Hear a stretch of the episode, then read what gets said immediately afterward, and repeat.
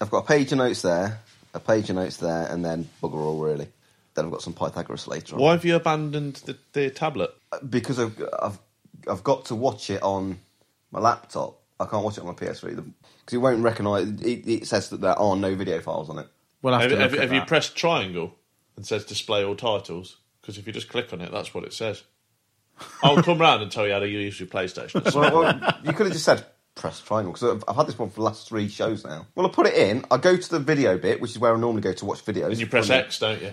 Yeah. Probably. And it says there's no videos. What, why would I know to press triangle? Well, there's only four buttons. You try them all.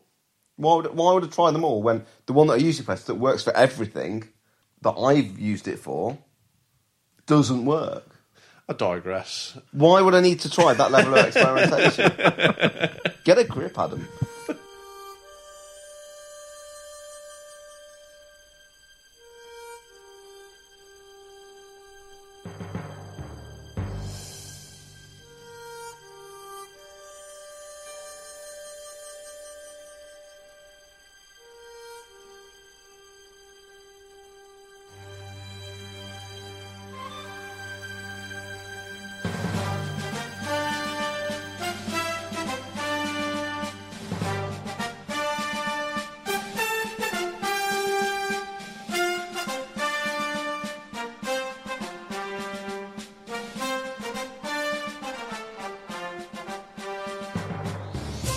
Hello, and welcome to episode 11 of the New Generation Project podcast, where we honour the heroes of Hulkamania and analyse the architects of attitude in looking at the dark ages of the WWF, the mid 90s. My name's Stuart Brooks, and as ever, I'm joined by my very own brotherhood. It's dashing Adam Wykes Hello. and Scrivdust. Oh yes, yeah, You like that one?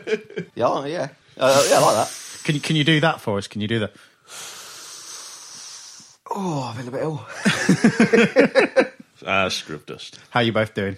All right. Bit tired gigging last night, but apart from that, fine. Was it good? Did you drum well? Yeah, we played a wedding, and yes, I, dr- I drummed adequately. Did you play I'm Glad I Crashed the Wedding by Busted? We played No Busted. You need to look to expand your set. How about you, Paul? How are you? Tired, but Yeah. also trying to energise myself with sugar again, so it might be a sugar high kind of partway through the episode. Today we'll be discussing Survivor Series 1994. And as ever, I've got a little bit of a question for you before we start. So, gents, I asked you to put together your nightmare Survivor Series team. Adam, go for it. Well, I used the WWE encyclopedia just to, to gain some uh, Ah, insight into, tricky, who, was, into tricky. who was out there and to refresh my memory, really. But I came You've up- forgotten any wrestlers. I'd forgotten everyone. But I came up with Ahmed Johnson, Billy Gunn, China, Giant Gonzalez, and I was I was unsure whether to put in John Cena because I really just don't like his wrestling or Naked Midian, probably Naked Midian.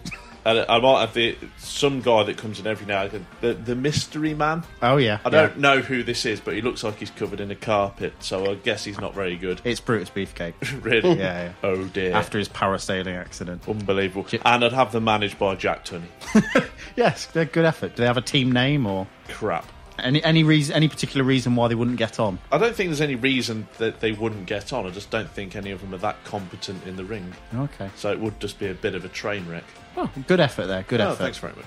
Paul, how about you? Well, well, I, I was struggling to think of anything, so in the end, I went for a bit of a gimmick, and I've done a whole match. Oh, okay. rather than a team. So what I've done is one of my teams is John Cena, Lex Luger, Hulk Hogan, Okay. and the Road Warriors. Okay. See a theme? Something to do with selling. Okay, mm, okay. Right, so my other team in the other corner is the Heartbreak Kid, Shawn Michaels, I think I know where this is going now. Dolph Ziggler, I definitely know where it's going now. Mr. Perfect, Bret Hart, and Jimmy Del Rey. So they're the team of sellers versus the team of no sellers. Yeah, well, I was going to call the team of sellers. The salesman. I don't know, the, the vendors or something like that. Okay. Maybe, maybe the non sellers, the, the discount bin, because they won't ever they won't ever sell. Team discount bin. Bin, yeah. I like it. I like it. Well, I've gone for a theme with mine. I've just done a team like you, Adam. Okay. My team is called Team 1995, and it's a little preview for our upcoming year. My team is Mantar, Yes. Fantasio, Man Mountain Rock, and Techno Team 2000. Who the fuck are Techno Team 2000? Well, you've got all this to look forward to, haven't you? I know none of those people. I'm aware of Mantar. Well, basically, my reason for them not getting along is because they're also desperate for screen time and a push. They'd all be, you know, tagging themselves in to try and and get in the match. Well, I asked our Facebook page for some terrible Survivor Series teams as well, and here are a few of my favourites. They didn't disappoint. They didn't disappoint, but there was a couple I couldn't read in good conscience. so first one is called Team Avert Your Gaze, and they are Bastian Booger, Naked Midian, so picking up from you, Adam, Big Daddy V, and Bertha Faye.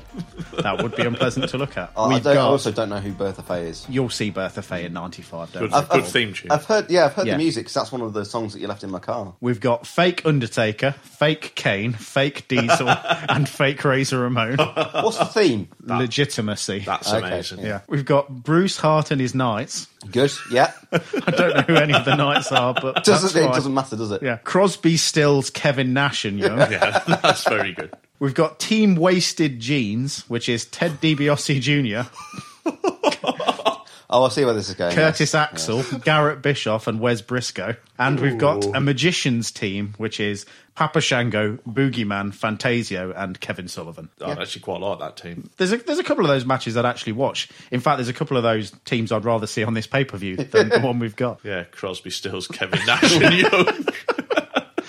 Are there any wrestlers called Crosby or Stills? Because you could have Eric Young there. That would Mm. make sense. yeah, yeah. I don't remember a Stills though. Or a Crosby. No. Yeah. No, not. Boo. Bing. You were going to say Bing Crosby, weren't you? Or Denise Crosby. Bing Crosby. Bing Crosby, a little- maybe, maybe this will be a little bit like when Sweetness came in to be in uh, Razor Ramon's corner. Oh, yeah. Do you know what's nice? Chocolate. We haven't got any steroid trials or rape trials or anything to go through before we start watching this show. Everyone's been quite clean, have they? Well, no one's raped anyone or duped anyone into taking steroids. That's been published, you Oh, know. So fantastic. So if, if it has been done, no one's heard about They've it. kept it secret, so thanks. You've made my job this time somewhat easier. What I will make mention of before we get started is a show held a couple of weeks before this on the 6th of November 1994 in Los Angeles, California. The event was called When Worlds Collide and was a co promotion between WCW and the AAA group from Mexico. You ever seen it? Heard of it? Uh, I think I've heard the name, but I don't really know anything about it. Okay, it's an absolutely top notch show that's well worth watching. If you've never seen it, go out your way to see it. I wouldn't be surprised if it turns up on the network at some point.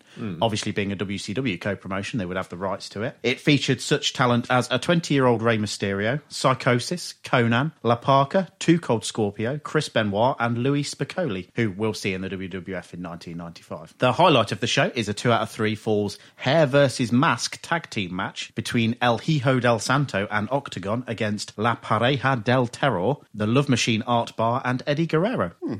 Which is absolutely fantastic. It's on one of the Guerrero DVDs. Barr and Guerrero were expected to make the move to ECW shortly after this, though sadly Barr died in his sleep. Wow. Oh, jeez. Guerrero, however, would still be bought in to ECW by Paul Heyman. Another thing I'll briefly mention is something we touched on in the SummerSlam episode in autumn 1994 was the time of the WWF Heart Attack Tour, the only wrestling show I ever attended as a child, and I believe the same for you, Adam. Indeed, yeah. And I've, I've got a feeling that I'd probably stopped watching wrestling by the time this. Yeah, by the- given by- your by- knowledge by- base, By, yeah. the time that I went to see it, but I think we must have booked the tickets like months and months in advance. And I. Well, we're talking years, Yeah. surely. Uh, you know what I did find actually? I've found because I'm a little bit of a strange person, keep things for a long time. I've got the, the like the newspaper cutting of the heart attack tour. I'll- Oh, have you? I'll try and scan it in. and Yeah, shove scan it up in on- and we'll put yeah. it up. So, from the history of WWE.com, here's the card from the 17th of September 1994 at the NEC in Birmingham, England. So, let's see if it rings any bells. Bearing in mind, Adam's short term memory is very, very bad, but I'm counting on his long term memory here. So, Okay, IRS beat the 123 kid. remember that? Alundra Blaze pinned Bull Nakano. I don't remember that. See, me neither. Yeah. yeah, I've got no memory of it. Obviously blocked it. Mabel pinned Bam Bam Bigelow. I remember a big fat guy. That must have been Mabel. Well, the website claims this match went 17 minutes. I cannot imagine a 17 minute Mabel match. No. Shawn Michaels and Diesel beat Lex Luger and Razor Ramon via DQ. I remember Shawn Michaels and Diesel being there. No, No. nothing. No.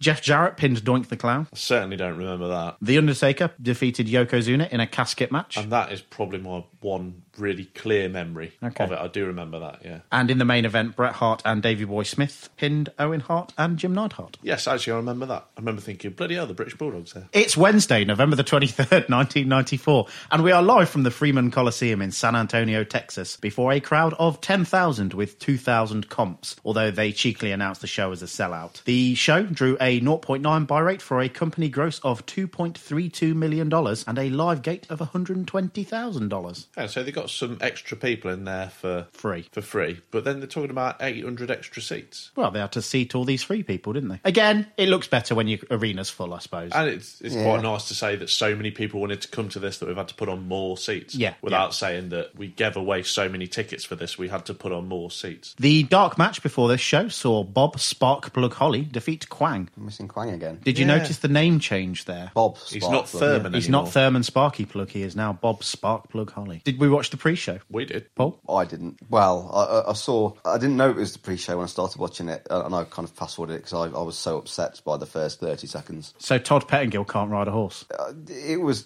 just the worst thing I think I've ever seen.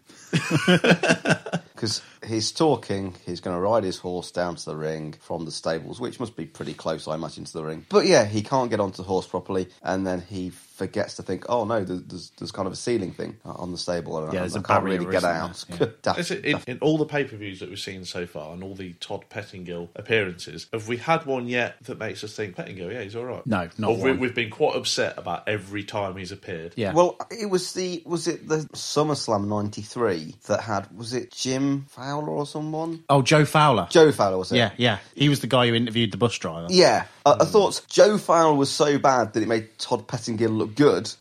But but that's now a faded memory. yes, that is now a faded memory. So he, Todd Pettingill just looks bad again. Yeah. Do you think they've got the hang of video packages now, Adam, with the Taker, Yoko, Chuck Norris film credits type deal? Yeah, I mean it, it's definitely progressing. You can see what they're what they're trying to do. It's not quite up to the the slickness of what we see nowadays, which are you know really really professionally made sort of things. But it's better than what we But- got in say 1993. Yeah, it's an attempt to give us like a decent amount of backstory. I think they've cottoned on to the fact that in order for people to care a bit more, they need to know a little bit of context. Yeah. I thought it was quite good, and I thought the graphics were surprisingly good for 1994. They're a bit PS1, but I suppose that's But- around but the yeah, time of PS the PS1. Yeah. But you could say the same thing about the, the company as a whole from this point all the way up into you know the early 2000s is they are the master of cutting edge 3D graphics. It doesn't matter like what sort of system it's being made of, but they're always trying to use like these 3D graphics. The Iron Sheik is in the Bob Backlund promo. we like the Iron I was Sheik. gutted he didn't get a cut of promo himself. Yeah, we see some footage of him making Bob Backlund humble, don't we? What? Backlund tells us that apparently the chicken wing feels like cancer.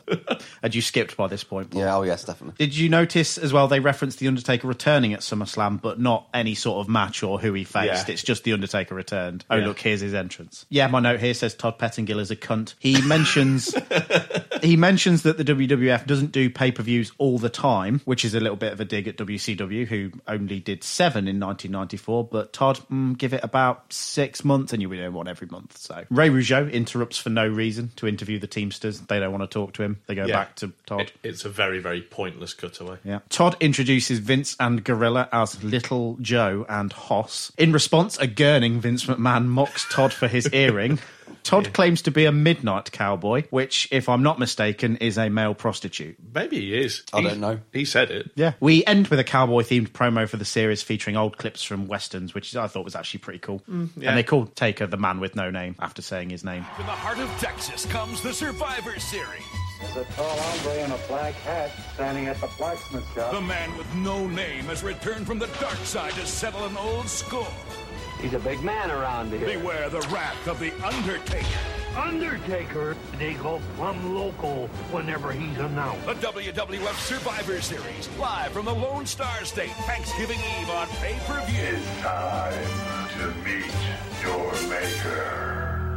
We get a little earlier today where the teams all discuss their tactics. It's the tactics. Well, we should beat them. Yeah, pretty much. Okay. We should tag in and out. None of us should get pinned, and we should win the match. We should. We should. None of us. We should get counted out. Yeah. that should be. Yeah. that should be, be a key, stat, key s- strategy. I can only assume Shawn Michaels' little team talk was let's let Diesel powerbomb everyone.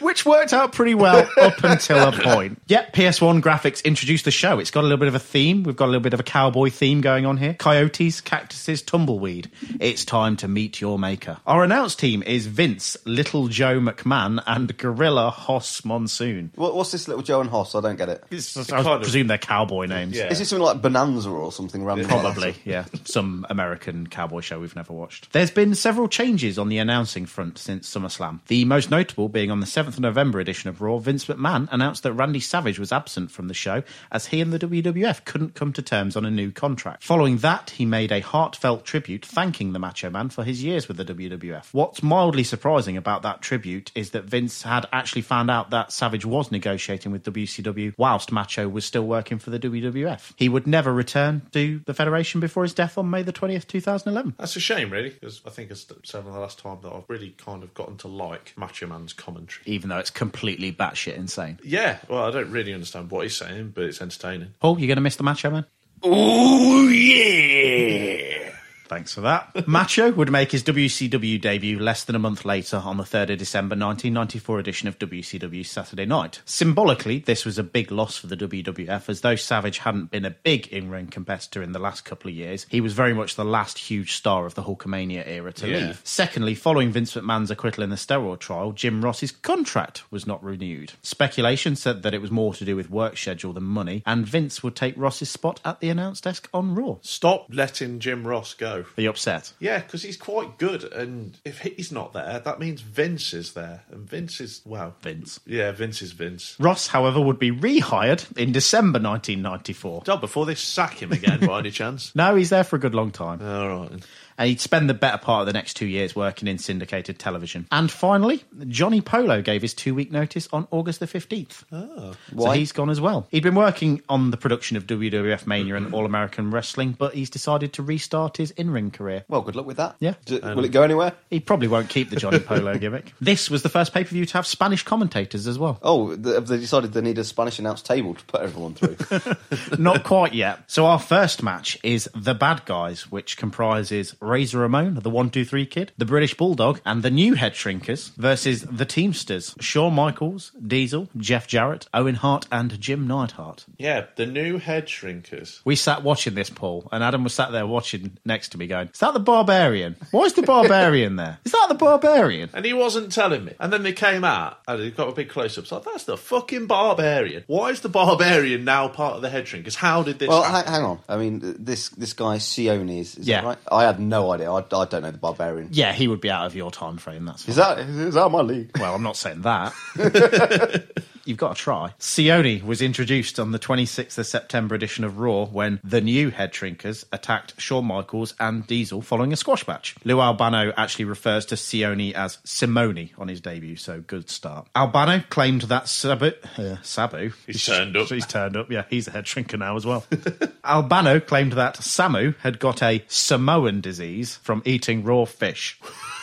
Is that racist?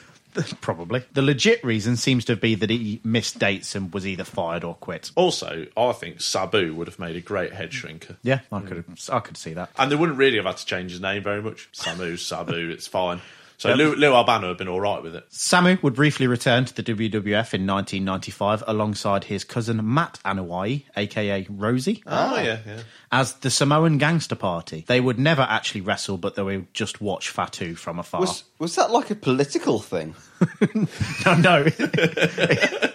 they weren't running for sort of seatings. They would never actually wrestle, but they would just watch Fatu from afar, not lovingly, I don't think. Yeah, in a kind of stalker-esque way. Yeah. Like that guy in TNA. Not not like Sam Shaw, really. No, Fatu had changed his gimmick, which we'll obviously see, to a sort of positive street role model, and they were supposed to be his old gangster buddies, but nothing ever came of it. The Samoan Gangster Party would turn up in ECW in 1996 and briefly feud with Don't know. the gangsters. Oh, that makes sense. Yeah. And yes, we recognise Sione. He's not actually a Samoan, nor is he related to Fatu, Yokozuna, or The Rock. He is the artist formerly known as The Barbarian, who is actually Tongan. Since leaving the WWF in 1991, he had competed in WCW, going so far as to challenge then WCW world champion Ron Simmons for the title at Halloween Havoc 1992. Really? So he, he actually... Farouk, yes. Damn.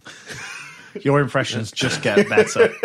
So the Barbarian actually did pretty well in WCW. No, it was one of the cases where he was dragging the title down rather than Is it the like- Barbarian was. Is this like a Bob Holly title challenge? Yeah, okay, yeah, we're gotcha. talking that sort of thing. He reappeared as the Barbarian in the WWF, wrestling on house shows in June before being repackaged as Sione. This sadly is pretty much the death of the Head Shrinkers, although, as I say, Fatu will remain with us. Sad to see them go as a tag team. They were pretty good, pretty reliable actually, weren't they? As as a decent team. So that's another one of the good teams that we've seen that bites the dust. Yeah, yeah, I'm, I'm sad to see them go. Have you noticed the slow death of the tag team division? Yeah, they just seem to be whittled down Well, to its bare minimum. Is this partly due to Shawn Michaels and Diesel holding the belt, or is that just trying to cover up the gap? Or That's probably trying to cover up the gap in that there's no decent, well, there is decent heel teams, but no big heel teams. so who have we actually got left? Like when the head shrinkers go, who are the main players? I now? guess smoking guns. Smoking Guns, the Heavenly Bodies are still knocking around. We get the debut of Techno Team 2000. Yeah, we've not seen them yet though. I'm Yeah. looking forward to it. I'm imagining in my head I'm I'm seeing the Pet Shop Boys. but I don't know if that's accurate. Sadly, no, it's not. Ah, Although I would love to see a tag team match with the Pet Shop Boys. Maybe they could face Wham! Daft Punk. erasure. We've now got a four corner tag team match. Nothing's going to go on in the tag division until Owen Hart and the British Bulldog turn up to save it in 1996. So Oh. we've got So a we- while. have we got kind of like a year of limbo with the tag division? Absolutely. The Teamsters are out to Diesel's music. Hmm. Diesel's noise. Has it not reached music status yet? Is it still a noise? Still just fucking noise, isn't it? It's certainly unwanted sound, whi- which is But- effectively noise. But what I did like about it is that they've got sort of like an entrance video for Yes. him now. Yeah, And that was cool. That That, was- looked really yeah. good. The, the, the truck coming towards the camera. It didn't progress anything further than that. It was just that, but they'd orchestrated it in such a Yeah. way where he walks into. And you think, the oh shop. my god, he's going to get run over! No one thought that. I did think that. But, but That'd be a horrendous opening to a pay per view. Sorry, Just- this match is cancelled. Half the team's been run over. just no, j- just diesel. But mowed down. no, I really liked it. Really Yeah. good. They got Big Heat coming out as well. Yeah, yeah. And and Shawn Michaels did the whole dancing in front of him again, which Vince pointed out this time, Yeah. saying that he always likes to be in the limelight or something. They also have corner sparkler things when they get to the ring as well, which I gather are Sean's rather than Diesel's. So they've got Diesel's music, but Sean's pyro. well, they, they are a team. At least they've not done a kind of Curtis Axel Ryback remix job on the music. Oh god, yeah. Have you heard that, Paul? No. It's fucking terrible. It doesn't sound like a remix. It just sounds like two songs being played at the same time. It's fucking shit. They should do that. That's that's actually genius, isn't it? If there's like if there's like five competitors for a team, they should just play all five music simultaneously. That's good. Now you've got to do that on sound Uh, booth for us. Oh, I haven't could do that. Yeah, I'll take all these guys' theme tunes and play them at the same time, And and and, it'll just and make one horrid noise. just sort of all, all at the same level. That's- that's what I said. So, so nothing is discernible. But, yeah, but just see which team has the best music. well, you see, if you put them all at the same level, if one kind of stands out from the rest because Yeah. it's better. The bad guys are out to Razor's theme. Razor gets to the ring and he gets a golden shower Look, look, looky him. Do you, do you mean do you mean of pyro? of pyro. Yeah, not That, uh, of urine. I've got to say that pyro I thought looked really good. Really He good. gets a really good pop as well when he comes out. Doesn't he? You know, the, he has been, hasn't he? Yeah, the, the razor theme of being dead over continues. Will will it ever end? yes. Okay. When it's somebody else playing him, Also, it, it ends when he leaves. pretty much. Let's get this out the way. Pants. Red and gold. You know what? That's I've, enough about my underwear. I've got I've got no notes on his pants. Whoa. Hmm, something's I, changed. Oh, no, I thought they were good. We've They reached were the good. we've reached the other side here. I can't imagine what else was going on in that ring to distract you from looking at Razor Ramon's pants. it's a golden shower. Okay. the kid and Owen start, and we get big one, two, three chance. But before they actually do anything, Owen tags in the anvil, so we get robbed of a little bit of a King of the Ring rematch there. Yeah. Sorry, I'm just going to interject there because actually, before all this started, did you notice there was a little bit that I took as HBK mocking the British Bulldogs walk? No, I didn't Is that- spot this. It kind of because the Bulldogs walk, it looks slightly mechanical. Do you, do you kind of know what I mean by that? I know his walk. Yeah. Yeah, it's good that you know somebody's walk, but no, it, it it looked to me like HBK was mocking Okay, that. I'll have to rewatch that then. Yeah. On the outside, Fatu is having problems putting his boots on. Well, he doesn't normally wear boots, does he? Exactly. What a great gimmick! You can't put your shoes on. Well, it, to, to be honest, you know, it, it takes a while as a, as a child to learn to. So I get suppose used to even worse footwear. as an adult. I mean, it- just a, an interesting aside. Baby Scriven's got his first shoes recently. Can, Excellent. can you put them on? He can't know. He's a baby. It's just similar to, to Fatu then. Yeah, but um, that's the comparison that I'm making. That's the point. We get a big shoulder block by the anvil, and the kid responds with a drop kick. The kid then awkwardly runs into the anvil and just sort of falls down. I'm gonna I'm gonna say it now. I, I didn't think the kid was on form tonight. No? his just moves weren't smooth. Okay. There, there was a few things that, that just weren't crisp like he normally is. Okay. Well, It's in a bit more of a cluttered match than normal, I suppose. Yeah. There, there was certainly something with Razor later that was seemed a bit botched. Okay. Jarrett comes in and he struts, and the kid knocks him out of the ring. Sione comes in and he gorilla presses Jeff Jarrett, and glitter falls off Jarrett's trousers. Yes, well, there's a couple of things here because the first point that I'm going to make is that it seems to be some kind of tinselled tribute to Giant Gonzalez, his, his trousers. So, so I thought that was interesting. They- They also referenced that he's trying to get his, his latest song in the charts on the NAA label, but not available anywhere. Label. Oh, that was a Gorilla Monsoon joke. That was a wasn't Gillian it? Monsoon joke. But also, I'm going to point out at this stage that the referee looked a little bit like Les Dennis, I thought. and I thought that this had interesting parallels to last year's Survivor Series, which had Ray Combs. Okay, who was Because yeah. who, who was the host of Family Feud? Which is Family Fortunes. Yeah, you think Which it's, Les a, Dennis used to a, a host. planned thing? I think so. I think Mm, yeah. I think this whole thing has just been very subtly done. So at Survivor Series 1995, I should be on the lookout for Vernon, Vernon and Kay. Kay, yes.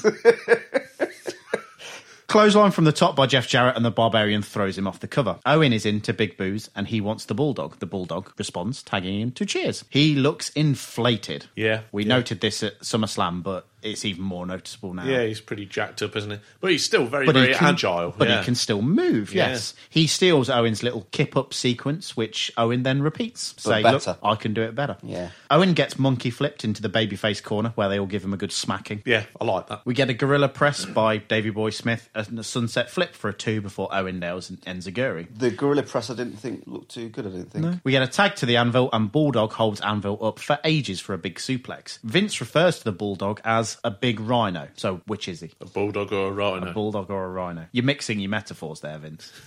he's still very, very strong though to hold the envelope for. Yeah, he's not a light guy. We get a tag to Fatu, who can't climb to the top rope in his boots. No, I thought that was amusing. Do you like that gimmick? I get the story is that obviously Albano is trying to civilize the head shrinkers, but Fatu's a pretty talented guy, and you're giving him at least a temporary gimmick of you can't tie your shoelaces. it's not a good one, is it? No. A headbutt from the top, and again, Fatu plays with his shoes. We get a tag to Jarrett, and the heels confer in the corner, and Razor is in. Jarrett struts some more after a successful arm drag. In fact, he struts after pretty much everything he does. Yeah, I think he does more strutting than wrestling actually. Yeah. Razor and Jarrett exchange headlocks before Razor lamps him and Jarrett goes out of the ring to a clothesline. Jarrett actually plays smug shit quite well. Yeah, he's Yes. quite detestable, isn't he? Yeah. He gets hit with the sack of shit. Kid is in and they do the double team sack of shit we saw in the click tag match. this was the Yeah. bit that wasn't smooth. They- Yeah, they it was kind a bit clumsy, wasn't it? They bumbled around. It's like it, it kind of like almost had to walk around Jarrett, was it? To It- Yeah. it, it was. the- yeah, And then it was, almost it tripped was up a the. bit. Um, it was those two getting into the right position. Yeah. Yeah, it's like they weren't quite on the same page. and then it was a bit. Jarrett was a bit close to them when they did it Yeah. as well. Okay. Jarrett applies an abdominal stretch and looks for assistance from the outside, but the ref keeps spotting it. Kid reverses the hold before Jarrett tosses him outside, seemingly over the cameraman. Yeah, that was cool. Hmm. Uh, You like the cameraman getting knocked over. It's always good for a giggle. The kid is back in. He tags to Fatu. The heels tag to Owen. Owen hits his spinning wheel kick for a two. He tries bashing Fatu's head into the corner, but he no sells it and then does some dancing before nutting Owen in the balls. That was brilliant. yeah, and it's kind of tells us what Rikishi will become. Become, really, yeah. isn't it, you know. He's got some moves. He's good. Uh, yeah, yeah, it's, it's pretty good. I suppose as part of this whole civilizing thing, Lou Albano has taught him how to dance. I'd like to see Lou Albano dance like that. He can't climb the ropes with his shoes on, but he can dance with them on. Yeah. That's fine. He can dance. He can dance. Everybody take off your pants or whatever it says. What?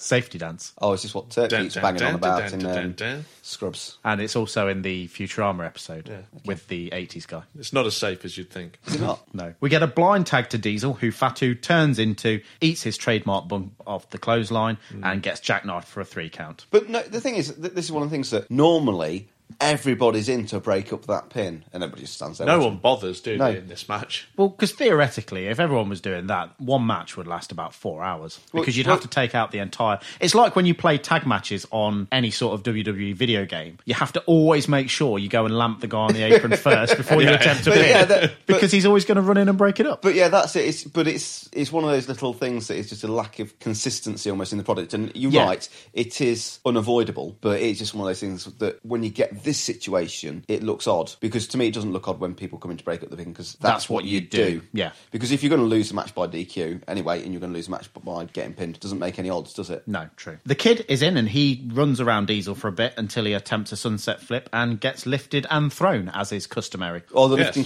chokehold by Yeah. that was really good. It was really high and really powerful. And probably hurt his neck. Quite a lot. Well, I've got to say, uh, for, for me, this was a strong performance by Nash. I thought. Yeah, oh god, yeah, this he's absolutely made out to be a killer. Oh. I, Yeah. I, Yeah, I yeah. thought. I mean, you were a big fan of the, the Royal Rumble. For me, this was a better performance. I mean, obviously because it's a bit more focused on him. Yeah. I was perhaps paying a bit more attention, but I thought he looked a lot smoother in this. I think what we've seen is this is what he's good at. Yeah. You just keep funneling people at him, let him do a few moves on him, power bomb him, and it's really good. But does that transfer up to having A- you know in a 10, singles 15 run. minute singles Yeah. matches? Oh, I don't know. But Reserve I, judgment. but, but I but I can make an educated guess. The kid turns around anyway, and it's his turn for a jackknife too, and he's out. Sione is in in short order. He gets jackknifed, and he's done too. So Diesel's eliminated three people in short order. And at, th- at this point, I will make a comment that Gorilla Monsoon really overuses the word kisser. Yes, I noticed that. He can't say face. It's, you know, look at the kisser on him. Oh, he took that to the kisser. As we get through the pay per view, Vince starts doing it Yeah. as well. So they're Yeah. both just taking back kissers all the time. But you're right. It's, it's just one of those weird things to start to re- refer to body parts as the function that they perform. Yeah. I mean, I guess you, you can talk about peepers for eyes, maybe. he doesn't say that he, Smellers, He smeller. smellers. He, he got hit right in the smeller. say that, yeah, he got, he got kicked in his walkers. and, and booted in the shitter. I, don't, I don't know. So it's, it's just odd. Is it as he got bad a as low blow in the pisser.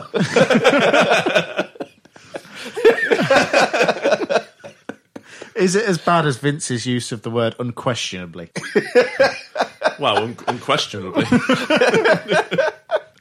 oh very good. dear. Yeah, it, it just irritated me slightly. no, you, no, you're absolutely right. I did pick up on that. That it was during this match. It was about like every other word, wasn't it? for a while.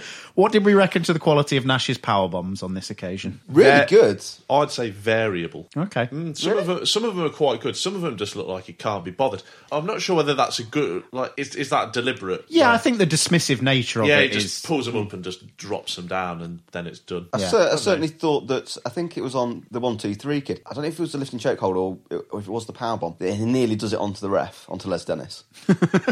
Powerbomb through Les Dennis. That's a Awesome match move. winner. It- it is a match winner any day of the week. that should be a match type on a game. It's like a table match. says Yeah.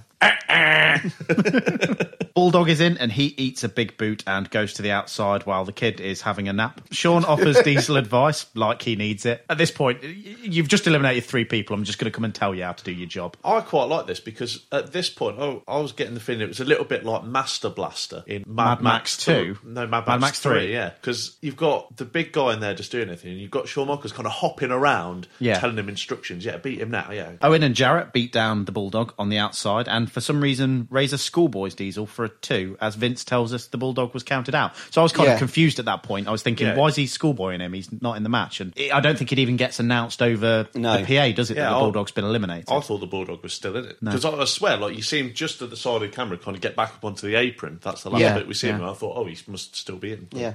evidently it, not. It was the, some of the announcing didn't quite tell that story as well as it needed to to make it clear to the viewer. Right. mm. for me. It's another one. it's- I can't help but think that if Jim Ross maybe was commentating, we would have probably got a bit of Explanation. what was going on. Yeah, Are they protecting Bulldog by not having him get power bombed and getting counted out instead? Is he Maybe. less expendable than the head shrinkers and the kid? has he got a big run coming up? Not in the immediate future. I Or don't- can Nash not get the Bulldog up? I don't think Nash should have a problem getting the bulldog up because, well, I mean, does the bulldog weigh any more than like Razor? Yeah, he's got to, hasn't he? I know Razor's taller, but he's a lot thinner, isn't he? Whereas Bulldog's just hench, I guess is the word the You, kids you would say. couldn't, you couldn't That see. is the word that the kids use. Yeah, You, you shouldn't see Stewart's mime there for, for being kind of big. Inflated, Yeah. steroided up. it was good. yeah. Thanks. He Accurate. kind of, I- I'll describe it to you. He kind of raised his shoulders a little bit.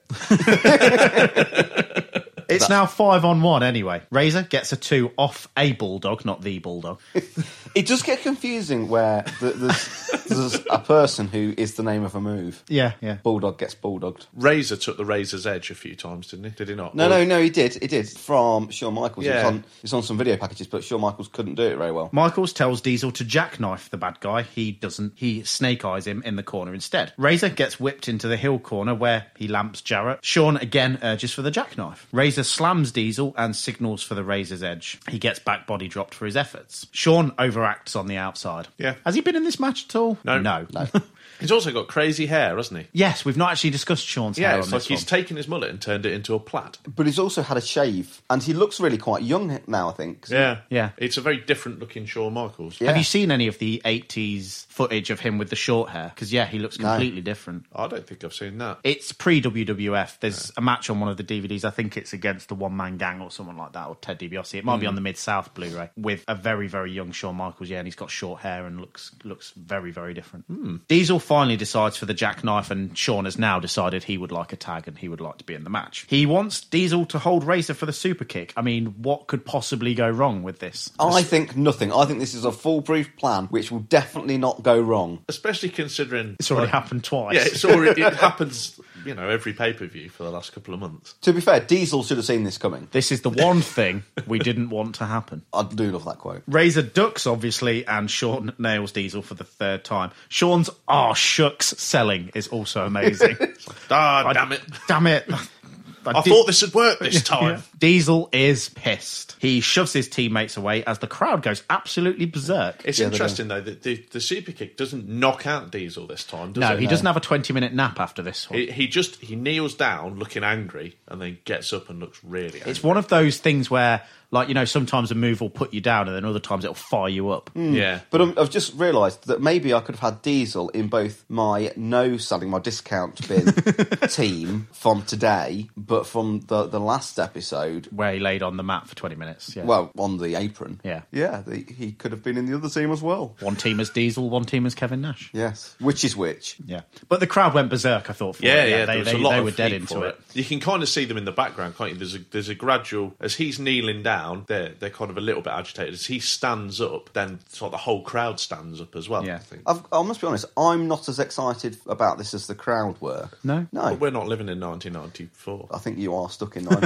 1994, mate. But Diesel chases Sean down the aisleway, nailing Owen, Jarrett, and the Anvil on his way out. Meanwhile, the referee is counting, and a barely conscious Razor Ramon is declared the winner. Owen Hart is the only person who seems to realise what's going on, Yeah. but it's too late. and Shall we they can't go win back? the We're going to victory. lose the match. And that is it. Match just- over. Razor Ramon is your winner. What did we think to this?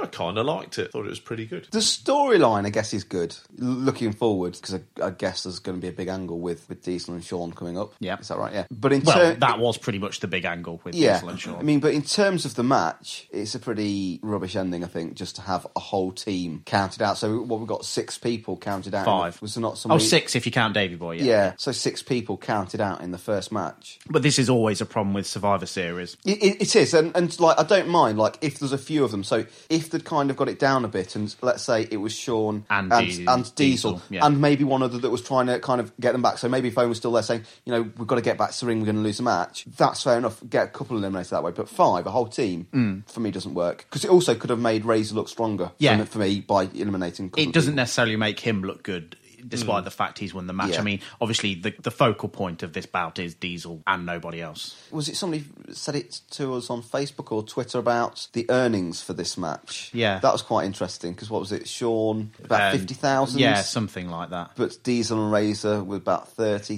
32, something like yeah that. and sean did nothing essentially Yeah. he he kicked his partner in the face and then ran away and then and ran away. he did overact on the outside so i suppose he's got that going for him yeah, and he had to buy that outfit. We haven't really discussed the outfit, but that was special as well. as usual didn't they run the exact same angle with the opening card heel tag team at last year's survivor series do you remember you had diesel irs adam bomb rick martel and somebody else and they were they were dissension as well Yeah, but they, I mean, they stepped it up a notch at least for this. I mean, that that was all a bit mild last year. What would be your hopes for this Diesel Sean split? Where do you think it's going? Where would you like it to go? I'd like to see Sean have a meaningful one-on-one feud again, and, and just have some matches where it's him and somebody else because it's all, it all gets a bit cluttered. I think when you have multiple people, it's been like an enjoyable little sequence of the last few episodes watching them together. But I'm I'm ready for some Shawn Michaels Quality action. matches. Adam? I know where it's going for Diesel. I'm not sure really what happens to Sean at this point, but it's been a very good thing for for Diesel, hasn't it? Yeah. The fact that Sean he's, he's saying these things in the promo like, "Oh, I, I made him, I did this, did that." He didn't make him, but I think being paired up with Shawn Michaels was certainly very, very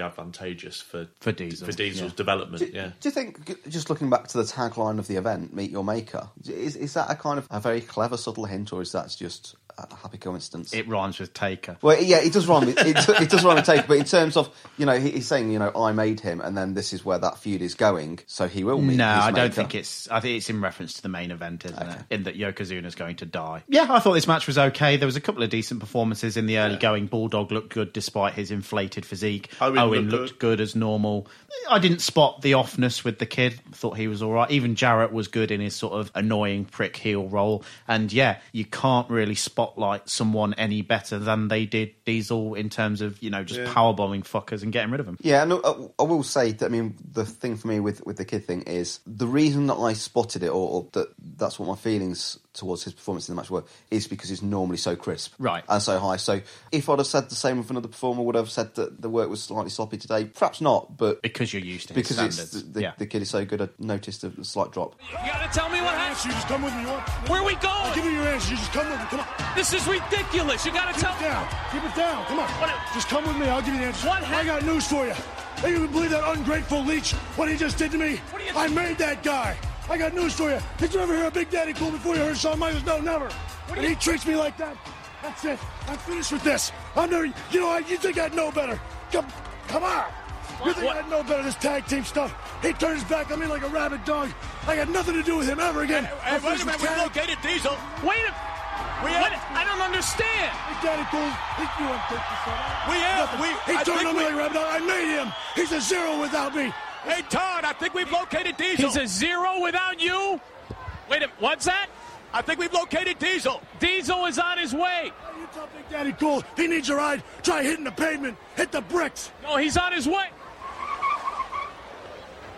Todd catches up with Sean on his way out of the building. He calls Diesel an ungrateful leech. He tosses his tag title down and speeds away from the building. He does. Yep, good payday for Sean. Our next match is Clowns Are Us, Doink, Dink, Pink, and Wink versus the royal family, the Queen, Princess Anne, Princess Margaret, and Prince Charles. Now, if that was true, I'd have a lot more interest in this match. Who's the old one? The Queen's husband. What was I saying?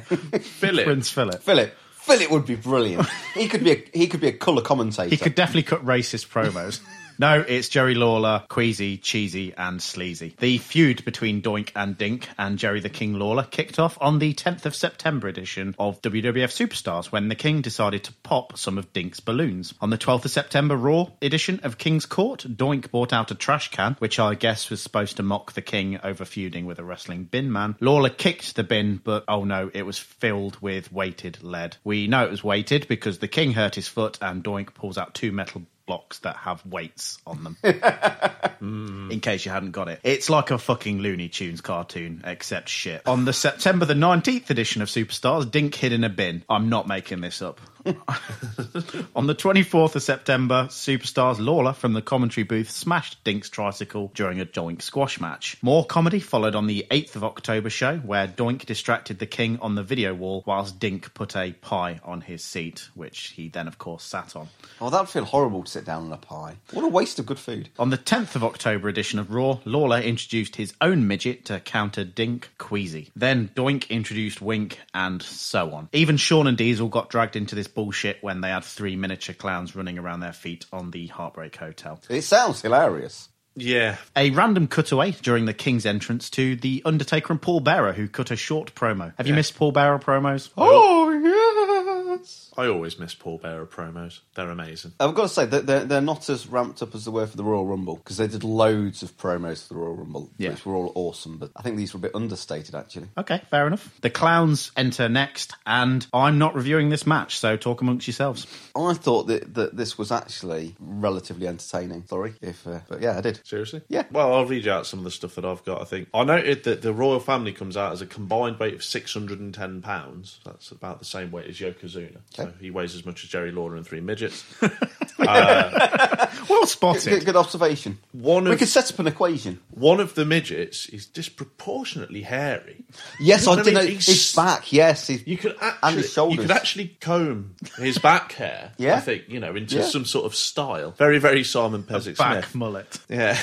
And people chant Burger King at the King a lot. Somebody puts a Burger King crown on him at one point. Yeah, Vince thinks this whole match is fucking hilarious. He does. He can't stop laughing at it. Uh, That's pretty much all I've got to say on it. Well, one of the things that I did note, uh, just because we're going to miss out, it was a relatively long match. I don't know if you've got the time for it, but it About went 16 minutes. too Um, yeah, long. It, it- perhaps a little too long, just a fraction. Uh, I won't say what the fraction A is. tiny fraction. A, a tiny fraction. Doink gets eliminated by Jerry, and th- some of the rules of the match are that Jerry can't wrestle the other midgets. It just has to be the midgets against the midgets, and so he has to go out. And, and during this midget v midget action, one, one of them puts another midget on the head and spins them round, which is called a relatively unusual manoeuvre. I think Gorilla refers to it as a spinner. But no, no, no I thought, thought the, the action was all right, and and the clown with the green wig, whichever one that was, Dink. Dink w- was. I thought he did all right. Actually, I thought he did some quite good moves. I didn't like it. Uh, I thought it was it was it was a generally poor comedy segment. It was clowns try a move that's hilarious on Jerry. Jerry tries exactly the same thing, but it backfires. That's the whole match. The only thing that's good is But you see, Look, it's you see, Lawler- you're explaining it, and I'm just smiling. He is. He's So- beaming yeah, ear yeah. to ear. Scrivens loved this match. Loft Uh, might be a little bit strong. It, d- it did go on too long, but I didn't think. Certainly, you compare it to the four Doinks match last year, and this is way better than that. Stewart's Look- just not speaking anymore, After after he wins the match, Lawler just like berating his little midget. saying saying he, Look. he did it all by himself. Yeah, Well, yeah, I've, I found that mildly entertaining, but that's about as far as I go with it. and and then the midgets beat him up because the clown midgets hide under the ring to ambush him later. So they must know. They must have this kind of deal going on with the the royal midgets. And then later on, he gets a pie in the face. Yeah, that's pretty much it. Midgets, That's that match. midgets tread on people. Lawler sits on a midget's shoulders. He wears a Burger King crown, and Doink pies him in the face. Comedy gold. Just for the record. This match won the Wrestling Observer Award for Worst Worked Match in 1994, whilst the Jerry Lawler Doink program took the award for Worst Feud. I, I feel that that Fair wor- enough. worst match is really strong and, and unfair. Would you say there's something worse you've seen on pay per view? Yeah, I can't put my finger on it now, but like, if, if I was to look back, Definitely if I was to something. look back through through the previous previous cards, I'd say yes. I mean, for, for 1994, yeah. I mean, Undertaker versus Undertaker was So worse. it's a contender. Yeah. Undertaker versus Undertaker was way worse than this. I thought. We'll watch them Do- back to back and Look at decide. just just just, No, for, just we for anything. Just look at the crowd reaction in the two matches. Yeah, very pertinent point. I guess at least the audience is into it. Yeah. Okay, you win, Scrivens. Woo! You'll be pleased to hear, or in fact, maybe you won't, as you love this so much, that this is pretty much the end of the road for Dink, and going forward, Doink is nowhere near as featured as he has been before. Lawler might last for a while. And the other point we need to make with this is that WLC was 1,000 times better. Yeah, WLC was amazing. What what is WLC? You've missed this, have you? Well, no, I've seen reference to this on Twitter, but I've got no idea what people are banging on about. At Extreme Rules pay per view last week, the pre show match was El Torito versus Hornswoggle in a WLC match, which was TLC but for midgets. On paper, that sounds like it could be crap, But but actually, it was hilarious. it was really good. genuinely good, genuinely funny. So was there was, was there a belt high? No, there was just like miniature tables, miniature chairs, and miniature ladders, and then a slightly bigger but still miniature Jeff Hardy type ladder. And a miniature, that is brilliant. A miniature announced. The miniature announce team was Yeah. amazing because you had Micro Cole, J- JB Elf. Jerry Smaller. and, and all the Micro Cole one kept banging on about was downloading the WWE. I've got to see it. app. one, of, one of them said, "W- do, do we get half off? It's four ninety eight. Yeah.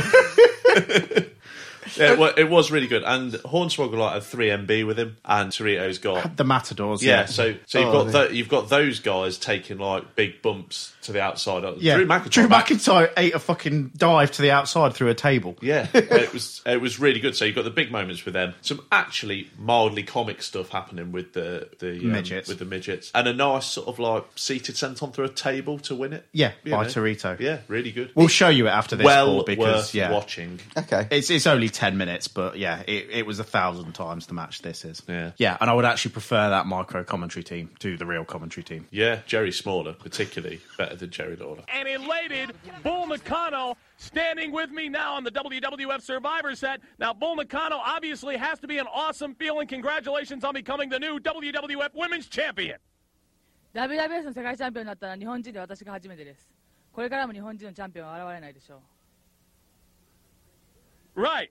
Well, I, I want to congratulate you on becoming the champion. It must feel very good. In, in English, please. チャンピオンなんだからチャンピオンらしく扱えよ。 Mm-hmm.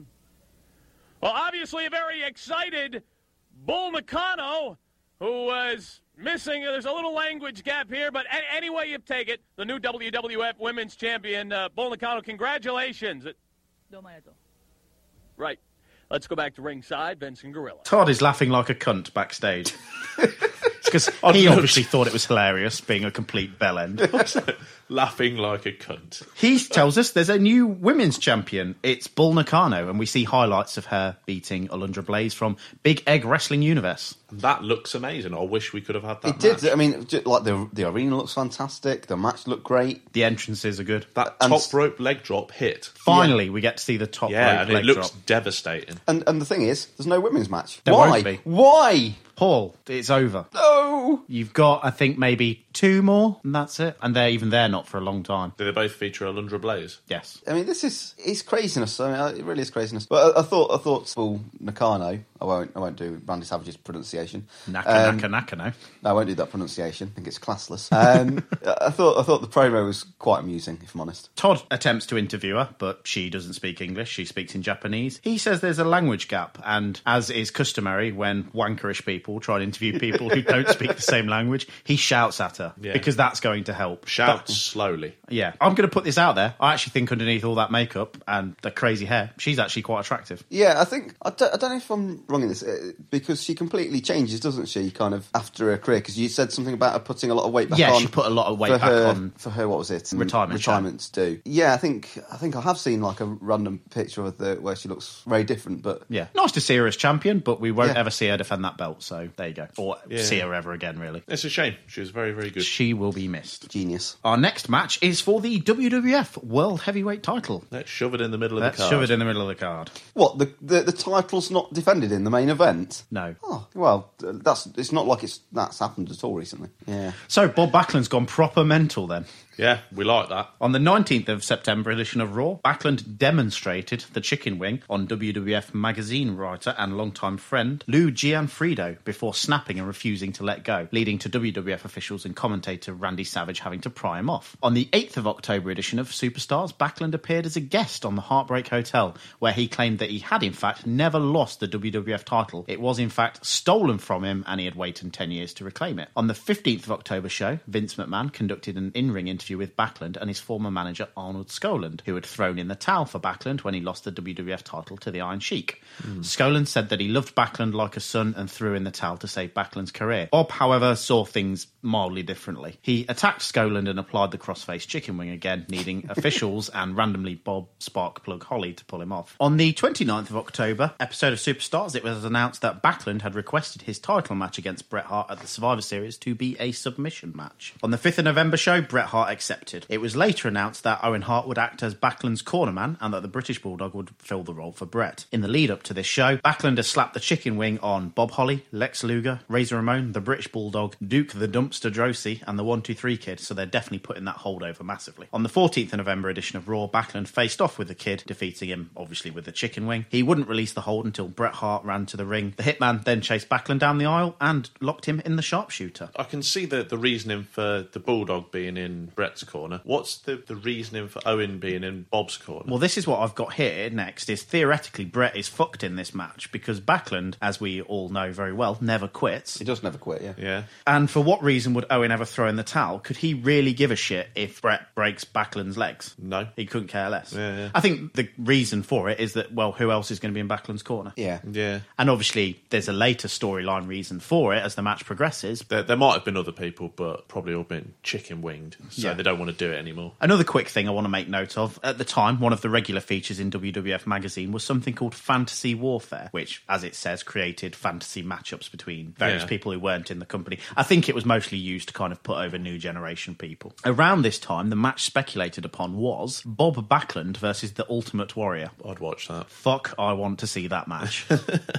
For the record, the magazine picked Backlund as the easy winner. Nuts v nuts. Could you imagine the promos for a Bob Backlund Ultimate Warrior match? I think I can. I'm not sure I can. Backlund is out first with no music alongside Owen. Stu and Helen Hart have taken advantage of their season ticket for WWF pay per views and are ringside. Yeah, looking nice and confused. Yeah. They always wheel them down to ringside for everything. Yeah. I want to see some of the match where they're like, and there is Fatu's parents in the front row. But it's it's weird though, isn't it? Because the rest of Brett's family are way up top because it keeps Yeah, showing his you them. wife and kids, yeah. so we'll, we'll stick your mum and dad Oh. right close, but you, you, your kids can't see. Our Or maybe favourite it's- superstar isn't there, is he? No. Bruce, no, no, he's absent. Mm. That's a shame. I- he I- could have run in and done something. I'm just wondering if it's because the, the older generation have got poorer eyesight, so I thought we'd move you Probably. closer. It's an access arrangement. Yeah, No, it's it's their season ticket. They brought front row season tickets. The others were only buying per pay per view. Okay. Mm. And this time they couldn't get as good seats. They got him off the billion dollar man. Brett's music hits to a massive pop, and we get an awesome camera shot down the aisle as Brett enters alongside the Bulldog. Yeah, well done, that cameraman. That's a long way to run. And smoothly as well. Yeah, yeah, very smooth. Backlund attacks to open the match, but Brett gets the advantage, and Backlund grunts. Whoa, whoa, whoa. That- Yeah, I've, I've missed that. Owen gives Backlund encouragement on the outside. Backlund gets a headbutt from the hitman, more grunts, and rolls to the outside. Coming back in, Brett drapes Backlund across the top rope and hits a nasty looking bulldog. Yeah, that Hmm. I thought that it looked a bit messy, but did- maybe it just looked really it, it, painful. it didn't look as if he kind of went pancake flat. He he kind of went a bit arched. Yeah, yeah. It was at this point where they start talking about commentary about people who've been on the on the hotline Yes. talking about what they prefer out the sharpshooter and the chicken wing, and apparently seventy nine percent of people prefer the chicken wing, or they think the chicken wing is a better hold than or the they, sharp. or they think it's a sharpshooter. meal. Would you like some chicken I, wings? I, I much prefer chicken wings because I don't know what sharpshooters are, But it's just been like phoning up and, and just saying, yeah, can I have some of them chicken wings, please? and they're just like, oh, that's another one for the chicken wing. and, I- a, and a side order of sharpshooter and uh, and A three, jackknife. and three sleepers. I pray to God, and if anyone could confirm this for us, that when that WWF New York restaurant was open, I pray the chicken wings were called Bob The Backlund's chicken chicken, wings, wings. yeah. If not, they missed a fucking trick there. Yeah. And they could have had a Tonka chop. It should be like a buffalo chop, I guess. yeah. yeah, yeah. Buffalo meat's supposed to be quite nice. Have we, I imagine it Can we is. think of any more wrestling related food? Probably. Brutus the Barber, beef Cake. cake, yeah. I'll have a Brutus the Barber beefcake, please. ribs. Um, was anybody called ribs? oh, there, there, there, there, there could there could be a, an offal based dish where they have a, have some hearts. I'll have a heart platter. and if something was burnt, it could be s- something to do with cane. Yeah, Kane's flaming Red, something. Flame- flaming Grilled. red chicken thighs. If anyone's got a menu for WWF New York, please send it to us. Yeah, as is there a mantar burger? Burger. Yeah, pancakes. Yeah, you could have pancakes. yeah, you could have pancakes. pancakes. and flapjacks. Yeah. Yeah, flapjack. Yes. Paul, can I carry on? You could have a torture rack of ribs. yes. yes. Oh, that is brilliant.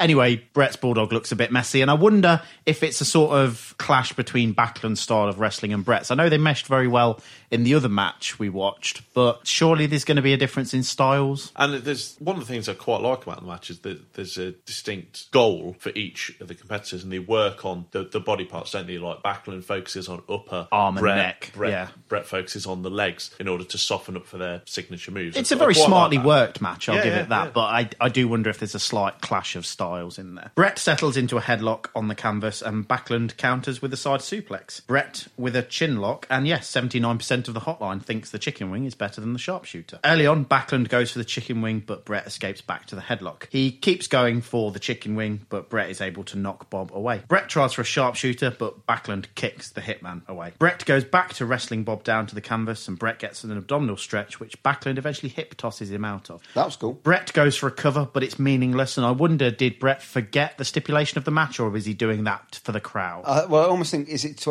emphasise the gimmick? yeah, that's what I'm wondering. If it's oh, Hmm. just to remind the audience, there is no pins in this, or did he legitimately forget Hmm, the rules? yeah. Apparently, Owen has Arnold Scolan's towel, which I imagine would be absolutely Yeah, old minging, and yeah. manky and minging by now. Unless it's been washed well. Yeah, I And never suppose. used. But would you keep a towel for 10, 11 years? I've seen Adam's shoes that he's kept for about eighteen years, so Adam probably would. Yeah, 14. fourteen years. Sorry. What shoes shoes have you had for 14 years? Them shoes I got for the prom at A levels.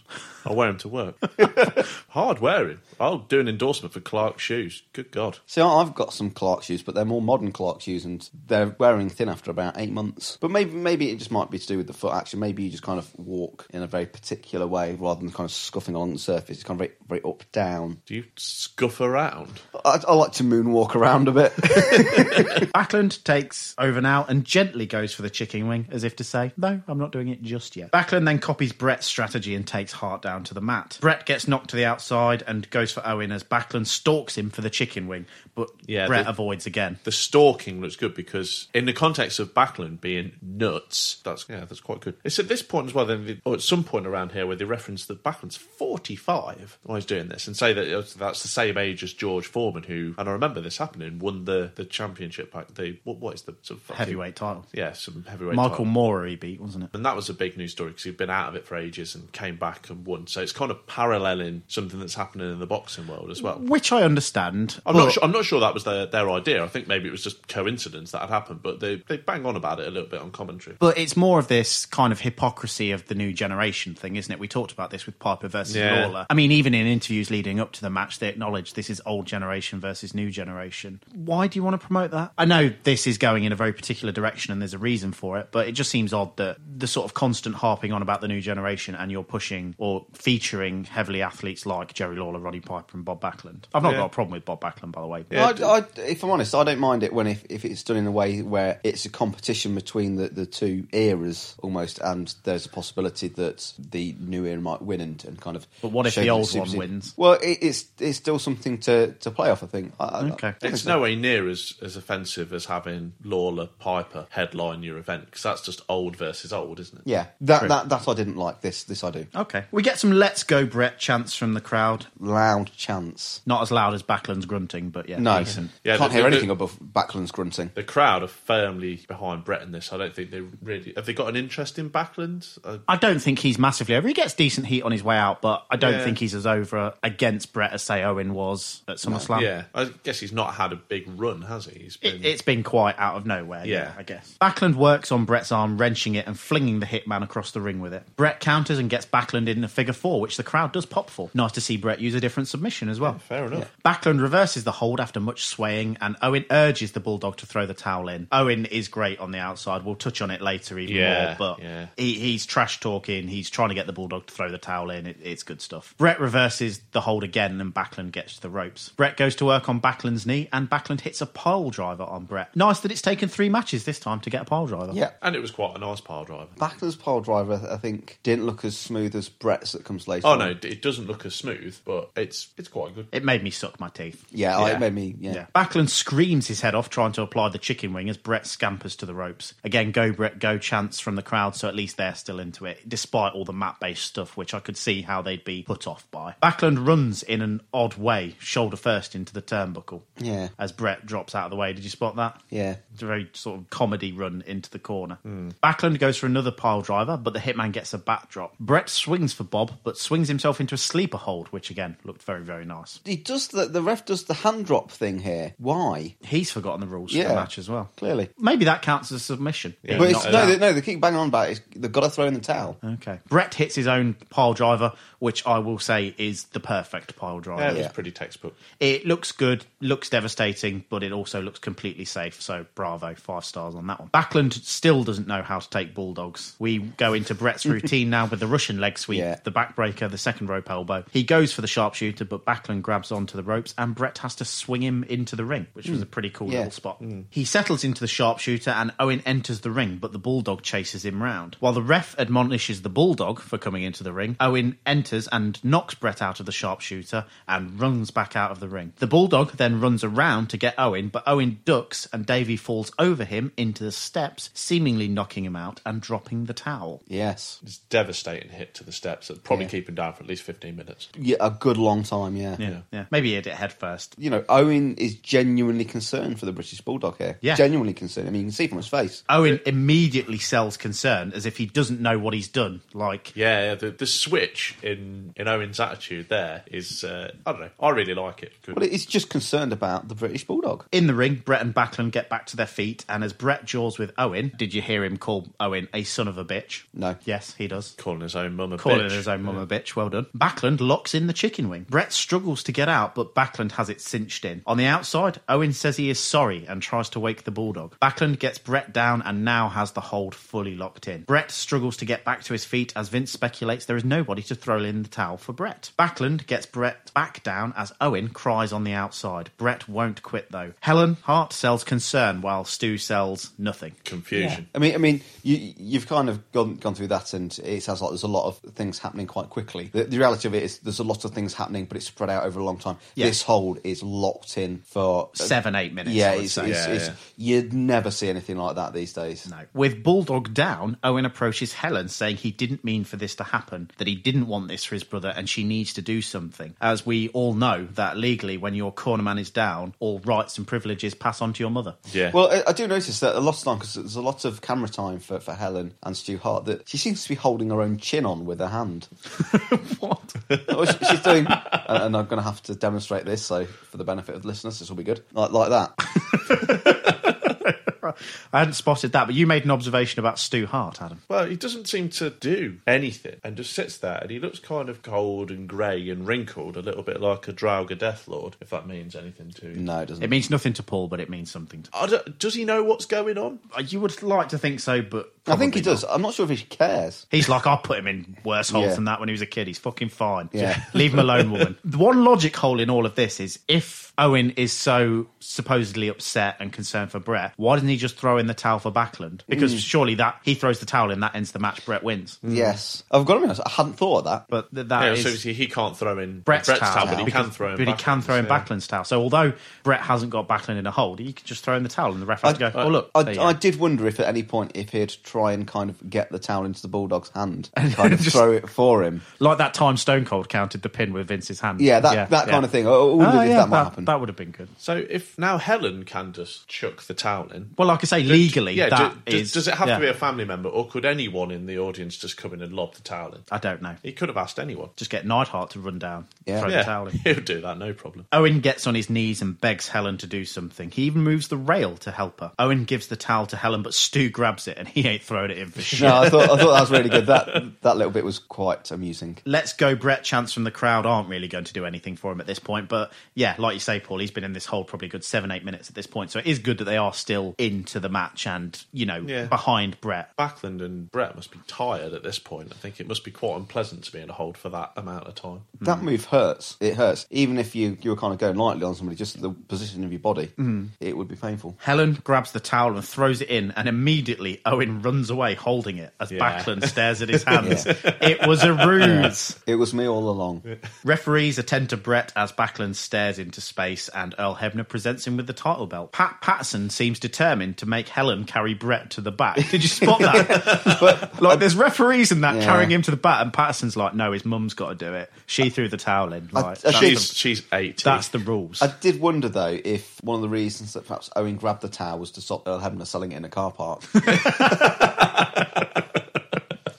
Well, or it's maybe to put with his new collection he's forming of used towels. Towels, yeah. Because he's got Scolan's Scolan's towel. towel, yeah. yeah. so now he's got that one as Yeah. well. Backlund pulls odd faces in the ring. This is the new generation. What did we think to this one? the, the match or, or the Just the, like kind the of bit at end? entire experience. I liked it. I think that you know the it was more from a storytelling point of view rather than a wrestling point of view. The wrestling was was all right. There was some nice moves in it, but really for me it was Owen that made the match enjoyable. He sells being a massive prick at the start of the match, and then he's it is kind of almost soap opera like concern that he sells. But uh, I quite liked it. They need to give him a fucking posthumous Academy Award for this Yeah. performance. and it's then that, that just sort of wankerish runaway. right at the end. It was genius. Paul, I loved this match, and and one of the things that I that I observed from it is I said that chicken wing is locked in for good. It's the, it must be the best part of ten minutes, and the crowd are hot. For all of that time, and I know that there's other stuff going on, including at one point a kind of a double feature where they've got the, the kind of the two screens where both Yeah. screens show the same thing Yeah. uh, of Owen, which was was great for those two seconds, just having that in stereo. Um, but it was it was a really good I I thought technical performance. There was some nice wrestling, some good moves. The crowd were invested. The storyline was good, and uh, I thought overall it was it It was really good. A lot of people find this match very boring and, and sort of long. I mean, I can, I can see why you'd find certainly the end bit dull, possibly. But as I say, there's a lot going on with with Owen and the family and what will happen, and thinking through the, the possibilities. See, I would flip it on the side. I would say the opening bit. I don't agree uh, that it's boring per se. It's different and it's not very WWF style. But from the minute Owen knocks the bulldog out, I'd say it's gold from then on. Yeah. Even though that hold, yeah, it's one hold for seven or eight minutes, but Owen is fucking fantastic. Absolutely Yeah. fantastic. It is believable that he has actually all of a sudden despite the fact he's been a massive Mm. wanker for the better part of a year now it's believable for those few moments that shit he has actually realized that this isn't what he wanted now obviously do we see the logic of what he's done here based on that match we saw with him in the last episode against Brett obviously he is not allowed a title shot against Brett again But what he can- but what he can do is Ah. But he what can take it do off is him. take it away from him so Yeah. there's the logic of if, if anyone's thinking well why has he got Bob Backlund to win well that's it okay Yeah, he's it's- not allowed a title shot ever again but you know what I'm still going to fuck you over It's not about Bob Backlund winning. It's about it's Brett about losing. Brett losing. Yeah. absolutely. I enjoyed it for the most part. Yeah, there was a lot of map based stuff going on at the start, but yeah, like I say, once once the Bulldogs out, absolute gold. Owen is tremendous. I really like it, and I don't. I don't think I found it boring. And maybe that's because it's the first time that I've seen it, and we're kind of watching things sequentially. So the feud's been built up in it, and kind of like I'm enjoying that. But I didn't find it like prolonged. Really, I mean, on paper it's prolonged, but I don't think actually watching it, it felt prolonged. Okay, I was just saying it that that is a general that is a consensus. general consensus that the match is quite boring. But Uh, okay. Hmm. I'm, I'm surprised at that actually. And one of the things that you know, I- I think it's lovely that there's this theme that really was starting around this time last year, and that it's still running. Yeah. I I think that's nice, and there's, there's been a lot of content in between now and then, and it's still interesting. yeah, which is which is testament, I'd say, to Brett and Owen. And- And- and that they've been given the time to do it to develop it. And w- One thing that, that I think I should ask here is who's writing at the minute and, and who's setting the direction? Vince. Is it all just Vince? Yeah, with some input from superstars, I guess, as well. Obviously, you've got Patterson there for match finishes, and I imagine he's contributing as well. Cornette's there, but I don't think he's contributing in any way just yet. Obviously, Jim Ross is in and out. So when do they start to hire the writers? Like, I, I mean, the the big name, I guess, is Russo, but I mean, I don't know. I mean, I'm sure there must be people like him before. Not really. no. Really? I mean, Wow. Russo's there at the minute, but he's the magazine editor Mm. at the moment. It's only sort of 97 where he begins to have a real influence. Prior to that, you've got Vince, you've got Patterson, you've got Bruce Pritchard is contributing in that way as well.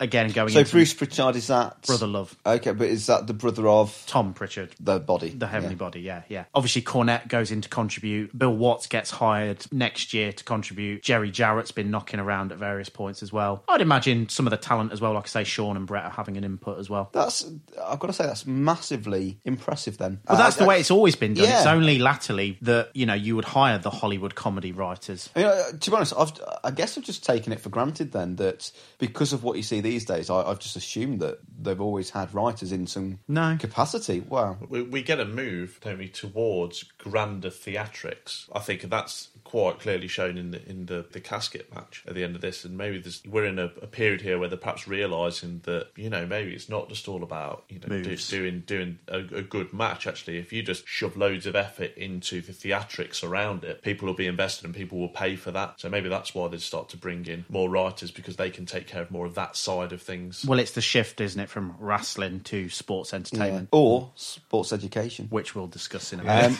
but it, I mean, I guess also the volume of TV requires more people to go in because I guess it's just at the stage where it's starting to really Yeah, increase. true. And obviously, that was one of But- the reasons Russo and Ferreira quit is that they're being then asked to write SmackDown, SmackDown, on top yeah. of Raw, but they're not receiving any extra money for it. But is it a case of too many cooks spoil the broth? I mean, I know at the top you've still got Vince and it's his vision no matter what, but back in the day you just had one booker who was booking the territory or, or wherever you were, and it was their vision and talent cooperated, and, and that was it. But the, the world's changed, hasn't it? You Yeah. know, that it's global. And, and thing, I mean, there's all sorts of things, and, and again, the, the thing that goes with the increasing amount of TV is that your roster has to expand, and then Yeah. you got more people to write for. It, it's just one of those things that I guess with the it's like the growth of any business, I guess, that you have to have the infrastructure to facilitate that. Yeah, I'm, I'm mildly shocked by it, but impressed. So, sum up Brett's title reign for us. Uh, Obviously, we've seen it from WrestleMania 10 to Survivor Series 1994. Why does he get no pay per view main events? Does this devalue him or the title or both? You know what? It's easy. I think it's easy for us to say, looking back, how ridiculous it looks. I mean, I s- I certainly think that the was it the King of the Ring one where you've got Piper and Piper Lawler.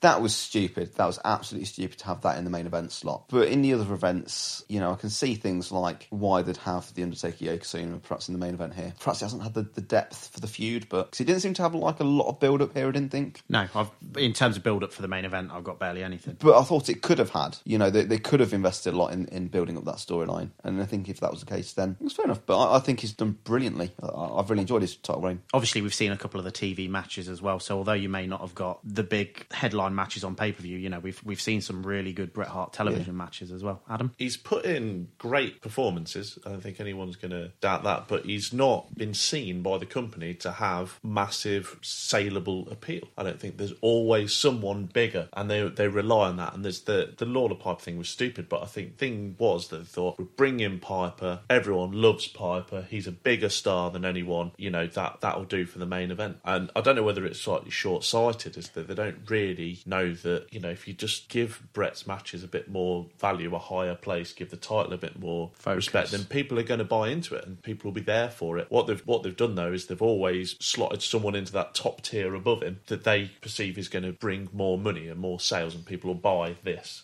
But would you not see that how you make somebody a star or convince the audience they are the star is by putting them in the main events? And this is m- something we might see going forward that you and I discussed with regards to, say, Daniel Bryan's title reign. Now, Punk's title reign, 14 months, he's got what, a couple of main events? Only one that's not against Cena, I would guess, from what I remember. Bryan's title reign has started with him in a main event against Kane now. Granted, Kane, I don't think, is a main event worthy opponent in 2014, but is it important that he is positioned in the main event so that you Yeah. tell the audience this is the star, this is the person you should come to see? It is, and is it kind of a fear thing? Because I think they think that Bret Hart is perfectly capable, but it's a risk to have him as the top thing and not have anything else there. Yeah, I guess that's it. But they're, they're not willing to go through perhaps that sort of teething problems where you take a couple of pay per views to build him up in a level and maybe take a little. And I don't think they take a massive hit on sales, take a fractional hit on that. But I think they just think it's safer just to wheel in someone that is better known and therefore people will buy to see them. And unfortunately, that means that Brett gets knocked down the down Yeah. the card a little bit. They keep Brett in a position because he's dependable and reliable. Yeah. And we'll do it. And then you can add the extra investment in to try and bring some other people up to somewhere near his level. Yeah. N- not in terms of wrestling, but in terms Yeah. of marketable appeal. I, I don't know. Only Vin, Vince would be able to tell us. We'll ask him. Yeah. Yeah, I'll just give him a bell. Thank you very much, Vince. I am standing with Owen Hart.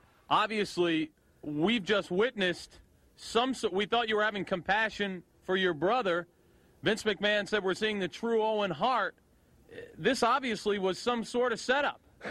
A setup? You got it right. That was a setup. This is the greatest Thanksgiving of my life. And mom and dad, you fell right into my trap. You threw the towel in. And Brett, you're no longer the WWF champion. Mr. Backlund is. And Brett, I could have beaten you before, but you cheated. But now you're nothing. You're below me. You're down there in the gutter, Brett. You're not a champion anymore. You're a loser. And I'm a king. And Brett, you're a nobody. I'm going to be the WWF Tag Team Champion. I am going to be a WWF Intercontinental Champion. And Brett, I am going to be the WWF World Heavyweight Champion, and I, unlike you, will never quit. I will never surrender. You're a quitter, Brett. Mom and Dad threw in the towels, and you're history, Brett. And I am the best there is, the best there was, and the best there ever will be. Don't you forget it, brother. Woo! Backstage, Todd is with Owen Hart and he's pretty pleased with himself. He says he's going to be tag champ, IC champ, and world champ, and he's going to prove he's better than Brett. Uh, That is a great promo. Oh, Good storyline focus going forward for Owen as well. Yeah. yeah, he's spot on with that. It's really, really good. Yeah, I mean, I was a little bit surprised to him in the opening match, and I'm glad that he was involved in the storyline he's carrying forward for him. He also tells Brett he's like at the bottom of the pile now, so he can just Yeah. go away. Yeah, I've finished you. Bugger off. Our next match is Guts and Glory. Lex Luger, Adam Bomb, Mabel, and the Smoking Guns versus the Million Dollar Corporation, Tatonka, Bam Bam Bigelow, King Kong Bundy, and the Heavenly Bodies. So, welcome to the new WWF generation, King Kong Bundy. I like King Kong Bundy. The Walking Condominium, as he was dubbed by Gorilla Monsoon, is a former WrestleMania main eventer, headlining WrestleMania 2 against Hulk Hogan inside a steel cage. However, he had the dubious distinction of being the main eventer with the biggest drop in statuses between WrestleManias, as at Mania 3, he was opposite Hillbilly Jim in a six person tag match involving midgets. Oh dear. This drop in status has probably only been since eclipsed by The Miz, who went from main eventing 27 to being in a 12 man tag match at 28. so bravo, Miz. Anyway, Bundy's original WWF run ended in early 1988 following another loss to Hogan on an episode of Saturday Night's main event. He tried his hand at acting, appearing in the Richard Pryor movie Moving, and appeared in three episodes of Married with Children. Really? Yep. He What even has? a Or who guy. has, sorry? I don't A know. big fat guy. Big fat guy. He even made an appearance at an early ECW show as the mystery partner of Terry Funk against Sabu and Road Warrior Hawk. Wow. He returned to WWF television on the 8th of October edition of Superstars in a squash match with Ted DiBiase as a manager. He doesn't last a particularly long time in this run with the WWF, but we'll see him on a few pay per views. There was a story that Bundy didn't want to tap out to Brett's sharpshooter, with the quote being something like, I've never quit and I'm not about to start, which I imagine did little to endear him to his contemporaries in the WWF locker room. He could be good friends with Bob Backlund. Maybe. The fact he believed he was going to be world champion probably didn't help either. He still looks the same though, doesn't he? I think he still looks the same today. Yeah, it's- it just doesn't seem to age. Also, the walking condominium as a nickname is good, but it just makes me think the walking condom because he does look like a big penis. The heavenly bodies are only there on the million dollar team, sadly, to make up the numbers. With the story being that DiBiase's paid them to be part of his team, they are definitely preferable to the other two members of the million dollar corporation, IRS and Nikolai Volkov. Nikolai Volkov. Yeah, we've discussed him. I was I just keep thinking he's going to have gone. Nope, at some he's still point. there. The babyface team, Lex Luger, obviously has been feuding with Tatonka and Ted DiBiase. Adam Bomb had turned down DiBiase's money, which is now a 1994 WWF default way of proving you're a babyface. Excellent. Um, cowboys are American, and morbidly obese people are American. That's about as much explanation as you're getting here. Fair enough. The million dollar team is out first. Tatonka has a mean face, and yeah, King Kong Bundy looks the same as he did at Mania 2. Lex's team is out next to his music. Lex and Tatonka start. Oh joy. Lex does his usual selling, which is just looking around and sometimes walking. Yeah, kind of looking like he's thinking about which corner to go to. May- Maybe the pants are just as is selling. I didn't see him adjust his pants extensively in this I match. didn't spot it, but he probably did. Turns out there's actually a big difference between Lex Luger caring and Lex Luger not caring. And now that his main event pushes over, he doesn't care. He no sells Tatonka's chops as his other selling was such hard work. Tatonka does a Scott Steiner release suplex, which Luger no sells. I quite liked it though. Nice work. Do you think it's a tip they've all just picked up off him? When you suplex people, just lob them. Yeah, he probably shouted at him while swearing a lot. Adam Chocolate Bomb. Well done. We've just that's expanded good. our menu. That's good. Luger hits a terrible bulldog, then knocks down Pritchard and slams Del Rey onto Bigelow. Bundy enters and he and Mabel face off. This is the match I've been waiting my whole life for. Yeah, King Kong Bundy versus Mabel. Dream match. It doesn't last very long, and instead we get Mabel versus Pritchard. Gorilla on commentary doesn't understand why RS isn't on the million dollar team. Yeah, that is a mystery. That is a mystery. I wonder if he's got anything else to do tonight. Maybe. Sort out taxes. Dr. Tom bumps around for Mabel and eats a crossbody off the second rope for his elimination. Ouch. Yeah, that must have really hurt. Del Rey enters and tries drop kicks and clotheslines on Big Mabel, but he eats a black hole slam type move. That was cool, Yeah. I thought. Yeah. Del Rey tags Bundy, and we are on Bundy versus Mabel 2. the nightmare continues. King Kong Bundy hits a 619, which Mabel counters into a spinning powerbomb. they work Matt Holds for a while before Mabel hits a shooting star press, which Bundy counters into an RKO. that, that all definitely happened. I don't, I don't know. I just went to the toilet for a minute. I must have missed that bit. The idea of someone that can't fit between ropes doing a 619. I'd just love to see- I don't care who it is, anybody. Just try 619 and get stuck in the ropes. Uh, there's more technical classic stuff going on, blah, blah, blah. Hurricane Rana, blah, blah, blah. Spinning power bomb. Bigelow tags in. Hey. Bam Bam goes for a Gammon Geary, but Mabel butt kicks him and climbs to the top. Is, is that the one where it's supposed to be like a spinning kick? Yes. But he just like basically knocks him over with one of his buttocks. yes. He just mi I thought he just missed with his kick. Hey, you definitely think he ricochets him with his ass. Oh, yeah, but that wasn't intentional, I didn't think. No, it wasn't. But he still he still took it. Bam Bam, however, slams Mabel off the top and goes to the top himself. Bam Bam goes for a sunset flip, but Mabel full on fucking sits on his face. Yeah. That proper was- sit down. I, I don't know how Bam Bam got up from that. They are going to push this man to the main event, so I'm just warning you. In 1995, he full on sits on people's faces. he weighs 500 pounds. Mm. Yeah. it's That- not that- safe. that- it's not a good idea. That could end badly. Bam Bam, thankfully, is still alive, and Mabel does the cactus clothesline, taking them both to the outside. And I am actually not making that bit up. Hmm. No, but but um, I do like that Vince claims that he bangs his head on the railings. Yeah. and then about a fraction of a second after that, it shows you the replay, which shows he was never within four feet of the railings. Mabel seems to have been counted out, but not Bam Bam. yeah, well, Bam Bam does get up slightly before and get. I think I Okay. think that it was genuine. Yeah, He's a bit quicker. yeah. Back in the ring, Jimmy Del Rey super kicks Billy Gunn and flips for a pin, but Billy bridges out and counters with a backslide. That was actually really impressive again. I do like bridging out. That's something that I've noticed that I like bridging out. Billy Gunn, his look Go on. in this match. What's going on with Y- that? you tell us, you're the style expert. yeah, yeah, I'm very By, stylish. by the way, Adam is available for kind of personal shopping, you know, consultation about image, that kind of thing. yeah, I'll do that. It's- You might not like you. you might not like the advice I give, but I'll do it. Grow a mullet, wear spandex. yeah. Yeah, get some get some spangly purple pants. Wear those. Big gold razor blades on them. Come on then, Billy Gunn's look. He doesn't really look like a Billy Gunn that I've seen before. I don't think he's extra greasy mullet. I'd describe it as he's like he slicked it down with some kind of oil, and he's grown this horrible little rat tashy type thing. Well, it, it's something that I'd say I've noticed about this pay per view in general. The the styling looks as if it's evolved. The mullets don't look, in any case, as big as they have been. Yeah, you know, Everybody's so I've like- not I've not everybody's- mentioned much about them. th- There's been a few that have changed from like full on mullets into kind of ponytails and things like that. Th- There's some that have been left unhindered. So Lex, yeah, is, I'll is still make the same. a mention to Lex. He's still rocking the classic Yeah. '80s mullet. But I think he's been left behind now, and everybody else is just stepping it up a notch. It's, it's evolving. Evolution is a mystery. I Yeah, where'd you get But- that from? It's a good line, or, or should we say evolution, not revolution? think it's the other way around. Yeah. Either way, But yeah, Billy Gunn.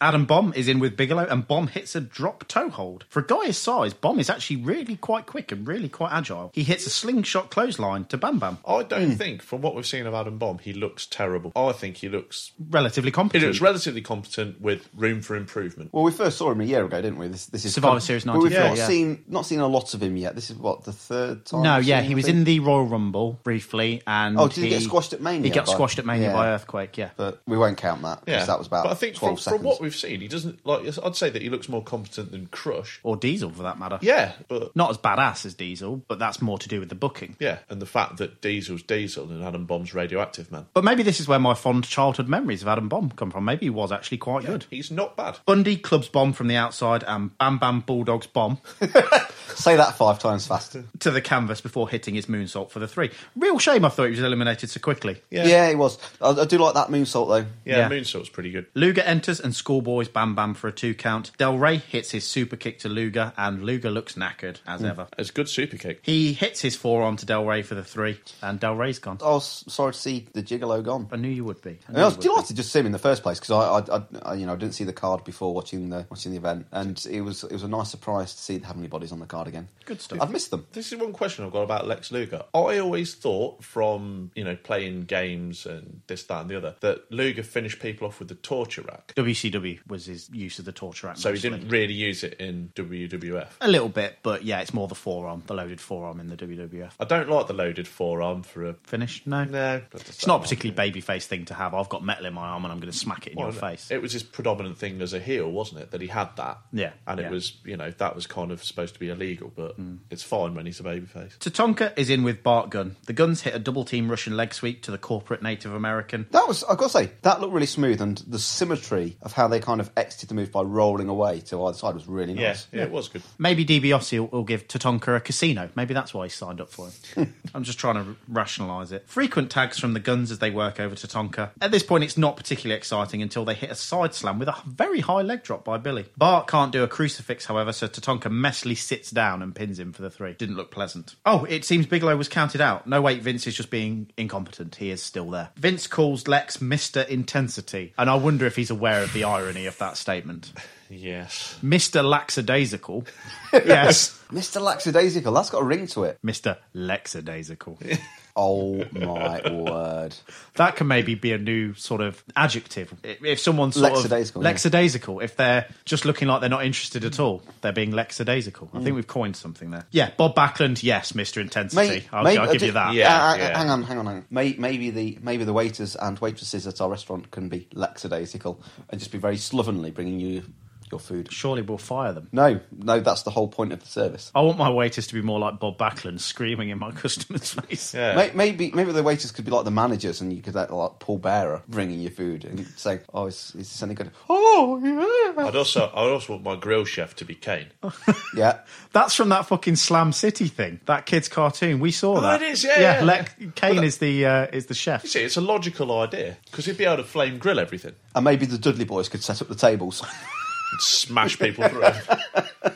There's a great idea for a reality show at the very Oh, yeah, least. yeah. This is pretty much Adam's dream team, I thought, with Lex Luger and Billy Gunn being the two people left. Yep, splendid. Love it. I will point out that actually it's not Billy Gunn's wrestling ability that I have a massive problem with because Okay. I, I do seem to not like Billy Gunn quite a lot, and people may have picked up on that. I just, I just don't like him. I think it's a personality thing. Mm. Okay. He doesn't come across as either a very good heel or a very likable face. King Kong Bundy tags in and he misses an elbow to Billy Gunn. He doesn't miss a second, however, and gets the pin, making it three on one. DiBiase on the outside is pissing himself. he is. actually. He thinks it's hilarious. The heels work on Luger, but Luger gets the advantage and gets a two count onto Tonka. The referee counts a pin onto Tonka even after he's tagged out as well. Yeah. Fuck. L- Luger must hate doing all this work. Are they doing this just to mock him now? yeah, we're going to book you in a three on one situation, Lex. Bundy is an odd shaped human being, isn't he, Adam? I've got it down, he looks like a potato with another smaller potato put on top of it and a really, really big fat neck at the back. it's like huge. It's like half a tyre around the back of his neck. I've got a, I've got a fat neck. Wh- What's that? It, it's a build-up of fatty deposits just above the collar line. it's it's fairly well concealed in casual clothing, but uh, you wouldn't want to see me in a t-shirt. Or a singlet. Yeah. That's right. It's pretty dull as the heels work over Luger. Luger gets the world's worst small package and a fast count to pin to Tonka. I think even Mabel's small package was better. He just sort of lays on top of him. Then Bundy just wanders in, splashes Luger, and wins. Oh, oh, sorry, I'm just going to roll the clock back a bit. Actually, there was about a sequence, and this is just while Lex was working with Jimmy Del Rey. There's, a, there's I think, three or four moves on the trot where no connection is made. Okay. I think he goes for a, for a couple of kicks, and it doesn't even get close to him. It was upsettingly bad. Post match, Tatonka, Bundy, and Bigelow work Luger over, but nobody comes out to save him because he has no friends. Eventually, the guns and bomb run out, followed 10 minutes later by a waddling Mabel. Yeah, just kind of weebles down the down the path. Thoughts on this one? Not great. Not bad. I was I was entertained. There's a lot of fat guys in it. I, I, yeah, it was a bit split. There's, there's sections that I like and little sequences that I did, but but overall, I didn't think it was great. I mean, I, I really like Bam Bam Bigelow, and I, I really like, I actually like some of the, the stuff that Billy and Bart Gunn did, like that leg sweep. I thought was really nice, but overall, I was a bit disappointed.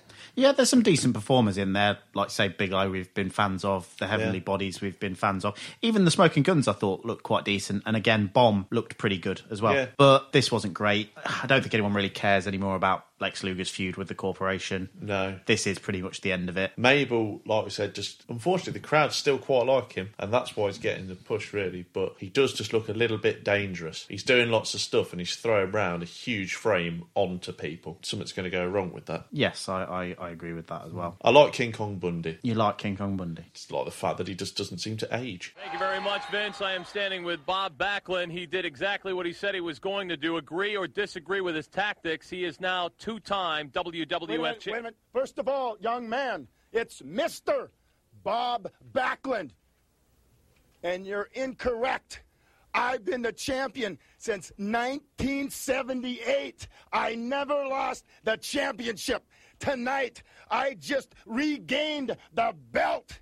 And I beat the man that represents your society. I beat him so I could save you. I'm going to scrutinize you to the fullest, pasteurize you, homogenize you, and synchronize you back into morality. You understand, ladies and gentlemen? It's sports education. I'm your champion, and I'll take on anybody anybody at all, ladies and gentlemen, in your generation, because I'm fighting for something that's more important than anything in this world. It's put morality back into your lives, and now your children have somebody that they can emulate after and try to catch up to.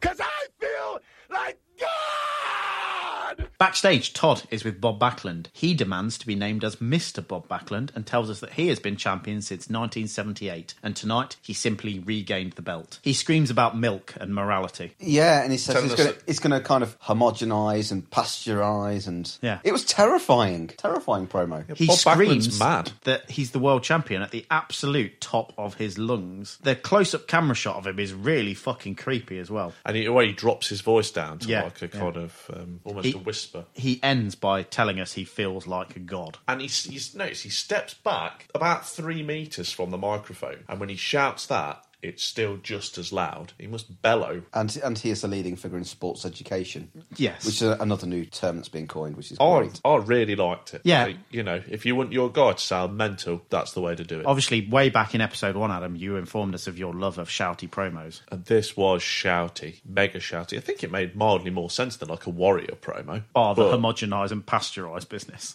Yeah, But but, doesn't but it there's sound- there's something cold about that. There- though, there's isn't something there? that sounds a little bit, bit um, but it sounds a bit cultish. That metaphor and, and the, the choice of words, it just kind of sound like he's going to take over the world. It's great. Well, he is God. He is God. Yeah, isn't he? it's, it's it's really really good. And yeah, shouting things, and also the the dynamics of it, dropping it back a little bit, and then coming back even more shouty than you were before. Five stars. Genius. At the announce table, Gorilla then blatantly explains the plot point that Backlund won the championship, how he lost it. Yeah, thanks, we got that. Also, their announce table is absolutely covered in merchandise. Yeah, I noticed there's that. stuff everywhere. Just, Little- just got a few t-shirts just nicely folded at the front. It's like the run the yard sale. The doink and dink little teddy bear things at the front as well. I reckon they had to just borrow that table off Earl Hebner.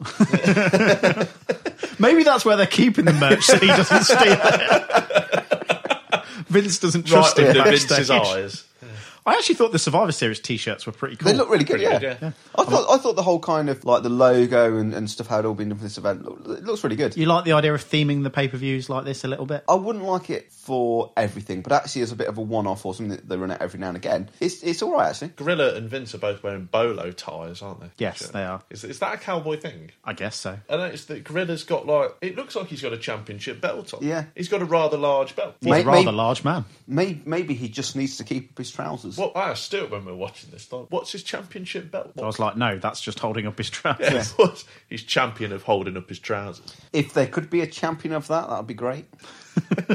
what do we think of the commentary overall? Because obviously we had two babyface commentators, essentially. Yeah, I, I think it, it suffered in certain parts. I definitely think that when we're watching the Brett Backlund match, I think having Jerry Lawler on commentary Yeah. instead of one of the others would have been really beneficial. Celebrating oh for Owen. Oh, yeah, That, that would have been behind Owen's motives and things in the end. While as you just get both of them are in dumbfound shock after Owen runs away, so oh god, what a terrible thing. I think you needed someone there to, to create a bit of conflict in it. I didn't mind it overall, if I'm honest. I quite like Gorilla. Yeah, and, Gorilla's and pretty his- good. His style. And, Apart and I- from his gratuitous use of the word kisser. Yeah, and I know sometimes he perhaps you can argue that he over-explains things. I don't mind that too much, but you're right. In in that particular match, it would have made sense to have you know somebody A like, heel commentator. like Lawler, Yeah. Uh, or, or you miss something like a Macho Man. It's just something to add that extra layer of craziness. I think every pay per view should have Macho Man at least just there. But the thing is, if, if I'm honest, I wouldn't want to listen to either of those for the whole pay per view. But I think if you had like a couple of matches with Macho Man talking,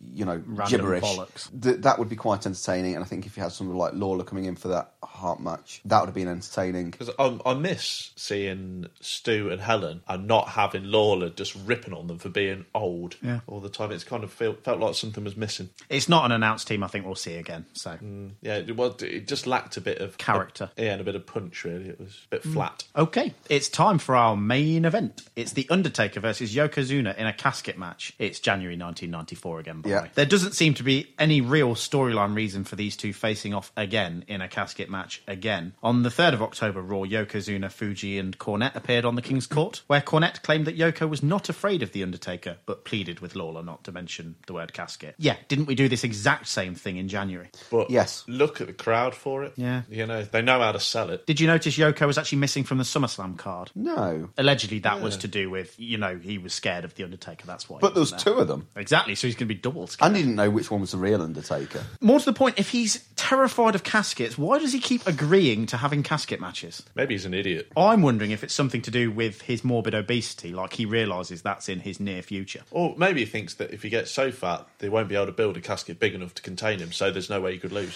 It is double wide and double deep. and double thick as well, I noticed. Th- 'cause There is a point in the match where they're both just standing there thinking, that's quite impressive because it just looks like it's built out of plywood, to be fair. No, I think this one's been Reinforced. sturdily Yeah. constructed. I think it might have a steel base.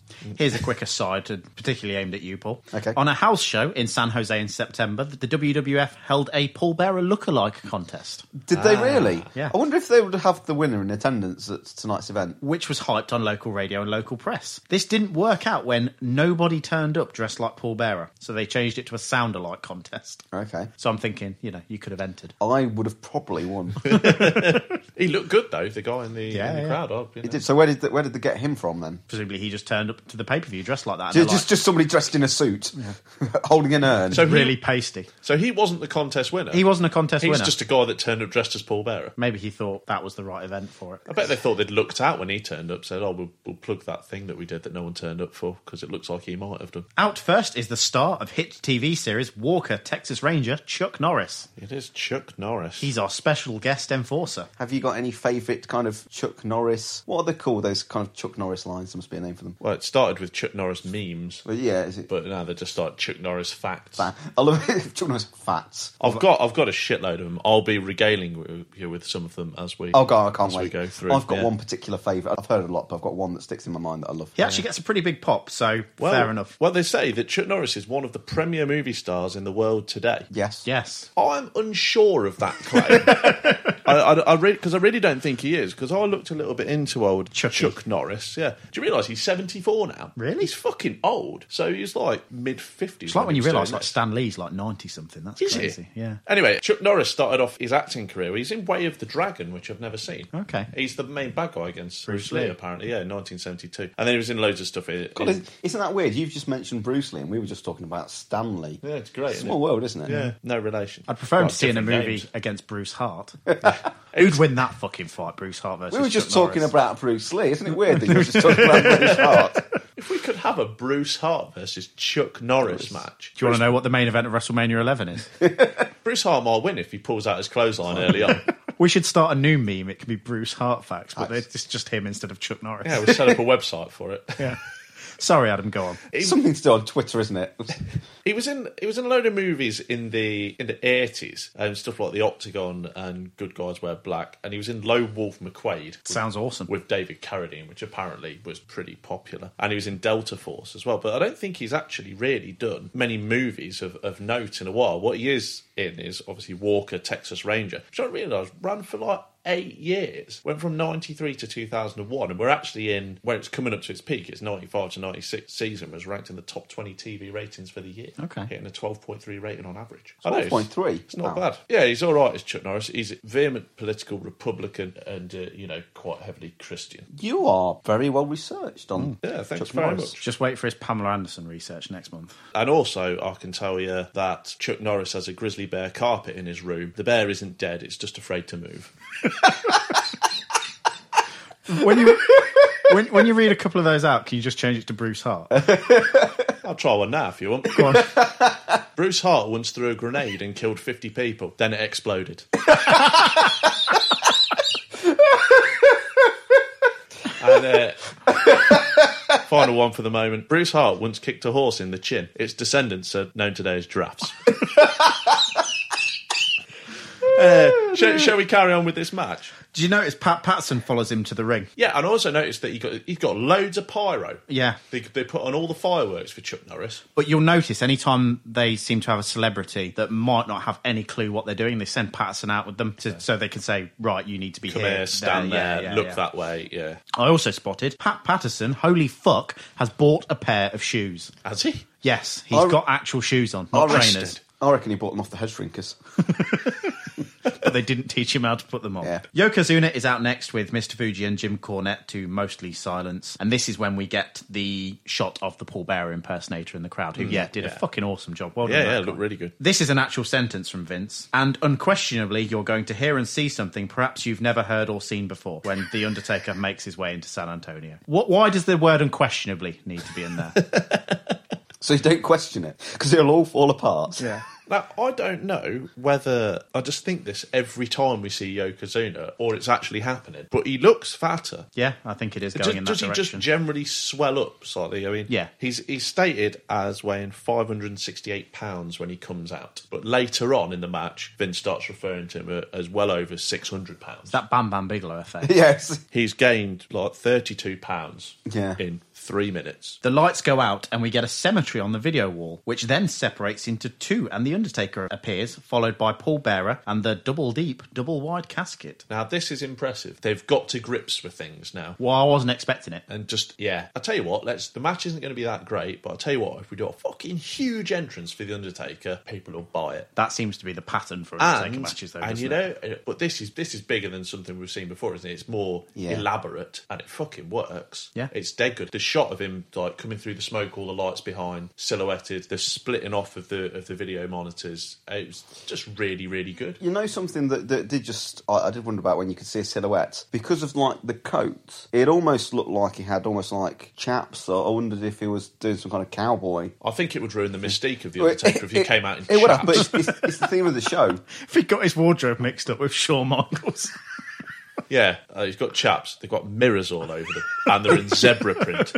but, but, I did just wonder, you, you, know, just that brief moment where it's in silhouette. Thinking, Maybe they've done another quote from the announcers: Yokozuna would be shaking in his boots if he were wearing any. Good stuff. Yeah, fair yeah. enough. Taker slits across his throat to tell Yoko he's going into the casket, which scares Yokozuna so much he falls over. yeah, I like Yokozuna's I, worried expression. I, again, this, good. this is something I brought up the last time that they had this. At, was it the Rumble? Yeah, and I think his acting's quite good in, in terms of his facial expressions. Mm. I think he does a good job. Yoko tries to escape, but Taker stops him. Taker whips Yoko across the ring towards the casket, and he comedically slows down and mm. pulls a scared face. Yeah. It, it is brilliant, I'll give him that. He turns and walks into a Taker right hand, falling out of the ring onto the casket. He is surprisingly scared again. Yeah.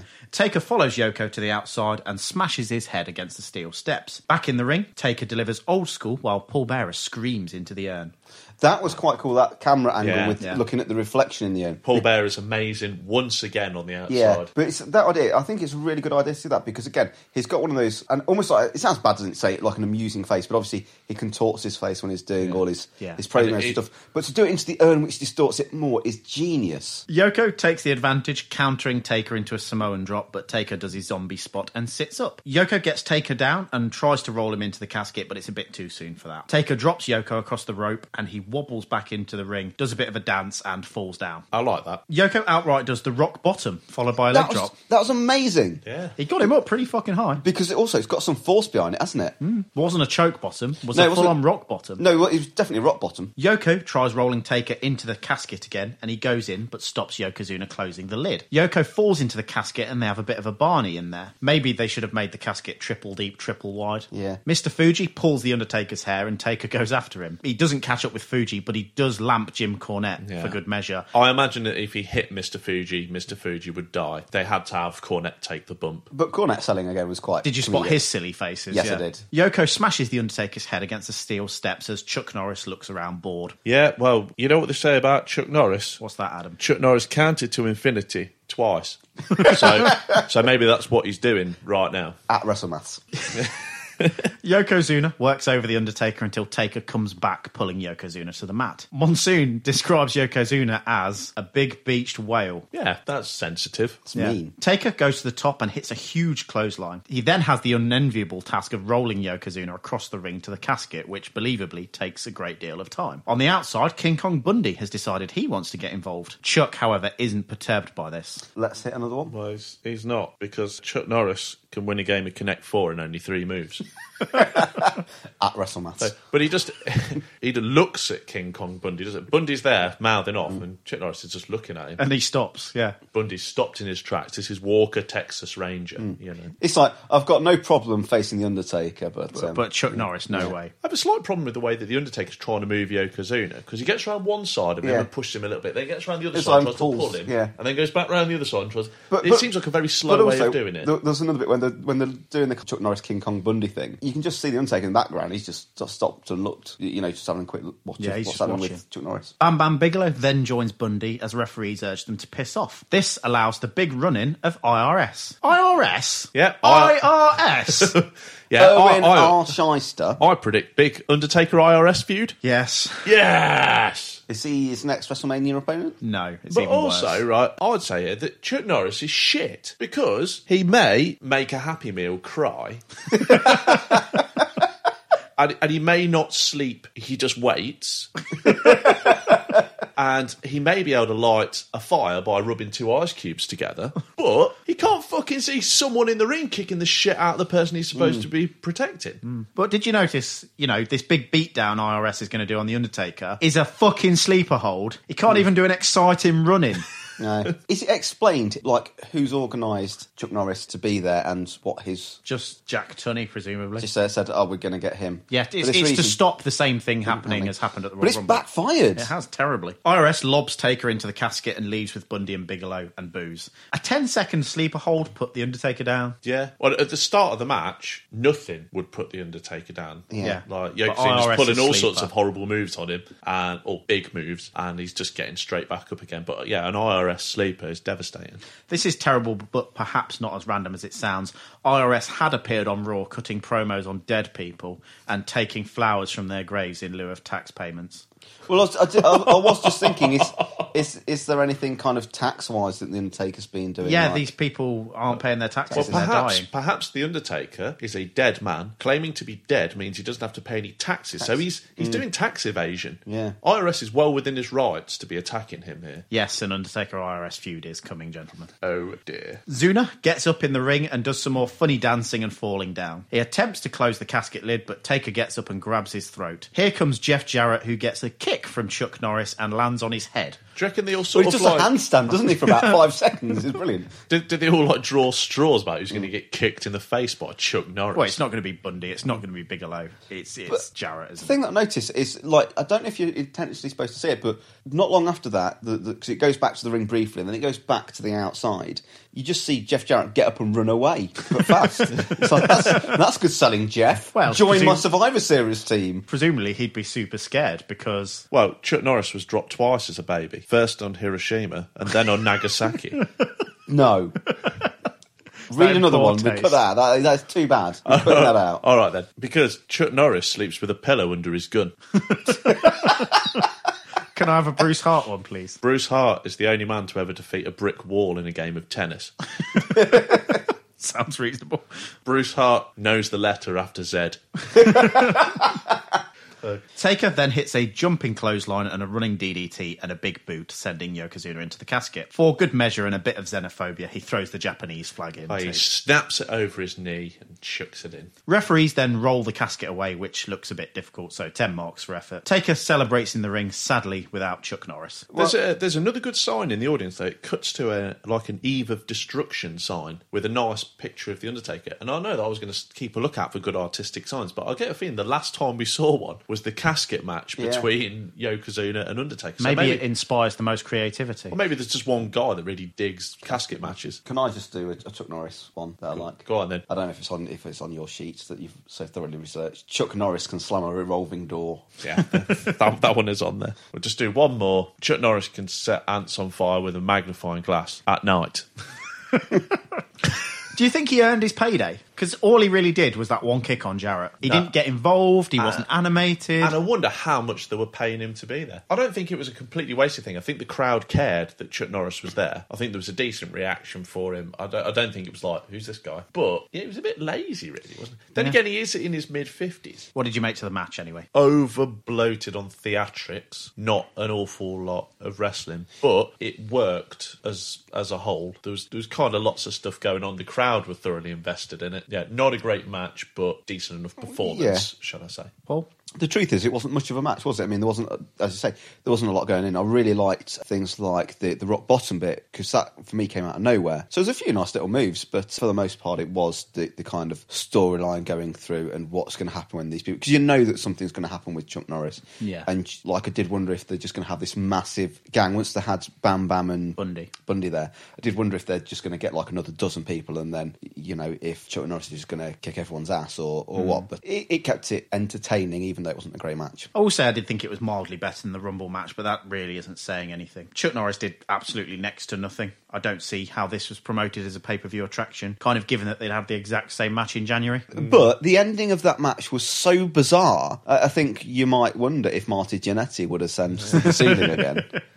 Was anyone desperate to see Undertaker get revenge on Yokozuna? Or did we really Well, care? No, but I, I guess I guess what Paul's saying is right that people must have remembered the last match they had and thought, "Fucking hell, that was weird." Thought, well, what's going to happen this time? Maybe there was some merit in that. People just wondering, well, if they did that last time, what they're going to do this time? Yeah. let's, let's buy it and find out. They're going to have to up the theatrics or, or up something about it. yeah, That's Just what wait we for think. the third one. Can't tell whether you're joking. I don't think there is one. Final thoughts. Overall, not bad. Not many matches. Well, it's the same as last year. We only Yeah. had five on last year's Yeah, Survivor but Series. um, really not not too bad. though. I don't think apart from the the midgets match, there was nothing diabolical on there. So you got four passable to good matches and one big pile of shit, which is better than four big piles of shit and one good match. I I thought, if I'm honest, that it was relatively uh, an even kill. I, I didn't think there was anything massively bad, uh, but in the same way, I didn't think there was anything massively outstanding. I thought the Bob Backlund match was very good, but I thought it was relatively consistent and probably just on the side of decent. Yeah, it, but- w but it was not all amazing. right enough, I think. There wasn't anything at the level of, say, Brett Owen in the cage match at SummerSlam or 123 Kid Owen Hart at King of the Ring or Brett Owen at WrestleMania. So it was just kind of okay. There's a big angle, obviously, on Yeah. the undercard. i disappointed again to see Brett not in the main event, and I would have rather seen the main event not in the main event, but I guess if you're going to pay however much they pay for Chuck Norris, you've probably got to put him in the main event. It's it's the sort of blowing your load thing. It's got to come at the end, doesn't it? Yeah, I wouldn't say you necessarily have to go massively out your way to see this show, but it's definitely not the worst show in the world to watch. Oh yeah, yeah. It's it's not a waste of time to watch. But you're not going to see anything classic you'll remember 10 years later. Yeah, or in fact, five days later,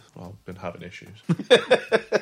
Adam, match of the night. I'm going to go for Brett and Bob. Okay. Because I think for the reasons that I stated, I just I quite liked it, and some people might might think it drags. And maybe if I watch it over and over again, I'll think it drags. But for that time, I thought interested. Thought things are being done relatively competently, and the storyline that's going on on the outside is is fantastic. And your MVP. Owen. We saw very little wrestling, but he did a decent performance in the opening match, and his performance in, in that match around the outside was just stellar, and his promo that he cut was amazing as well. So I'll give it to Owen for doing a good job all round. Paul, your match of the night. Match of the night. I'm going to have to agree with Adam. Brett v Bob was, as, as I say, I can't. I don't know if I can use the term standout because I don't think it was that outstanding. But I thought it was, I thought it was a very good match. In terms of my MVP, I'll probably have to give it to Brett. Okay. I- Any I thought- particular reason? Good performance. I thought he sold well. I mean, uh, as I say, I, li- I like what Owen did on the outside. Acting was very good, but I think for, for me, I look at the in-ring performances, Brett. Okay. But with a, with a, with a good mention to Diesel as well. I liked I liked Diesel's performance tonight. Yourself? Match of the night is going to be an all round consensus for Brett and Bob Backlund. I don't think it was particularly great, but the last section from the from the moment the Bulldog gets knocked down is phenomenal. I mean, I know it's not a wrestling match from that point on, Yeah. but in terms of entertainment, it was top draw. Give a mention to the opener as well because you had some good energetic stuff from guys like Razor, the Kid, even Fatu minus the silly shoe gimmick, and on the flip side you had Owen and Jeff Jarrett on the other side Yeah. having a good go, and you had the st- really really strong booking of Diesel. Whether we'll come to regret that later on, we'll see. MVP easily Owen. Again, we didn't see too much of him in ring in the opener, but what we did see was very good. And then he was just the absolute star in that main event match, and it fit with his sort of spoiled little brother character. That okay, he can't beat his brother for the title anymore, but he's just going to dick him over anyway, just because he can. Yeah, mention for Diesel as well because he did look good power bombing all those motherfuckers. So Yeah. yeah. Adam mullet of the night. Well, I've been kind of quiet on the whole hair front, and I think what Paul was saying earlier is right. Is that the mullets have kind of Faded. started to fade. Do, should we use the re- word receding? well, I- I'd use that actually for Jimmy Del Rey's because I think he's got kind of like a mullet, but I think it's receded quite a lot. So Mm. the, the business at the front is now kind of standing still. I, I'd say Pritchard, but his mullet's morphed into more of a Brian May type affair. I'm going to have to give it to Luger for still sticking to the faith and keeping strong to the 80s hair. to the spirit of the 1980s. Good man. That wraps up this episode. You can find us on Facebook at facebook.com slash New Generation Project Podcast.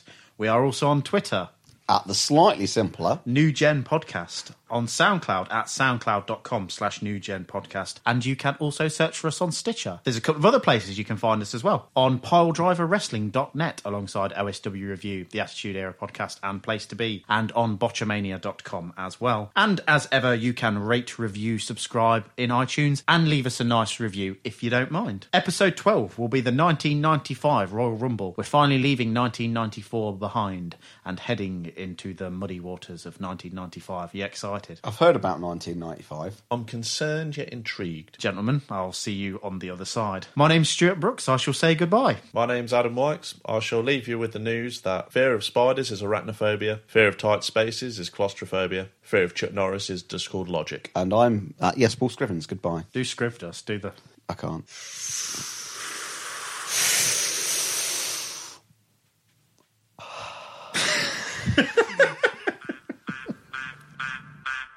Did you know that?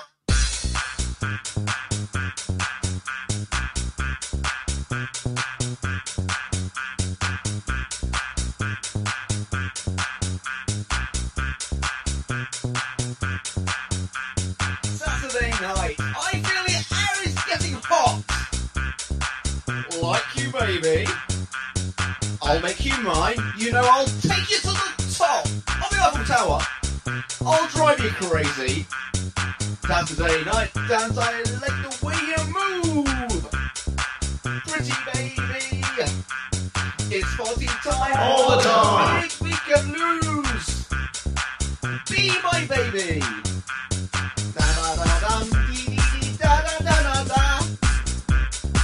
Be my baby. Da ba da da, dee dee dee, na na na na na. Pretty baby. Saturday night, yes, it's Saturday night. Join us. Why not? Don't make excuses. I'm dancing. Saturday night, I mean the air is getting hot. Like you, baby. I'll make you mine. You know, I'll take you to the top of the ladder. I'll drive you crazy. Saturday night, dance. I like the way you move. I'm moving. Pretty baby. It's party time. All the time. We can lose. Be my baby. Let's go. Let's go, yo! Let's go, yo! Pick it up, yo! I'm going to loosen my tie now.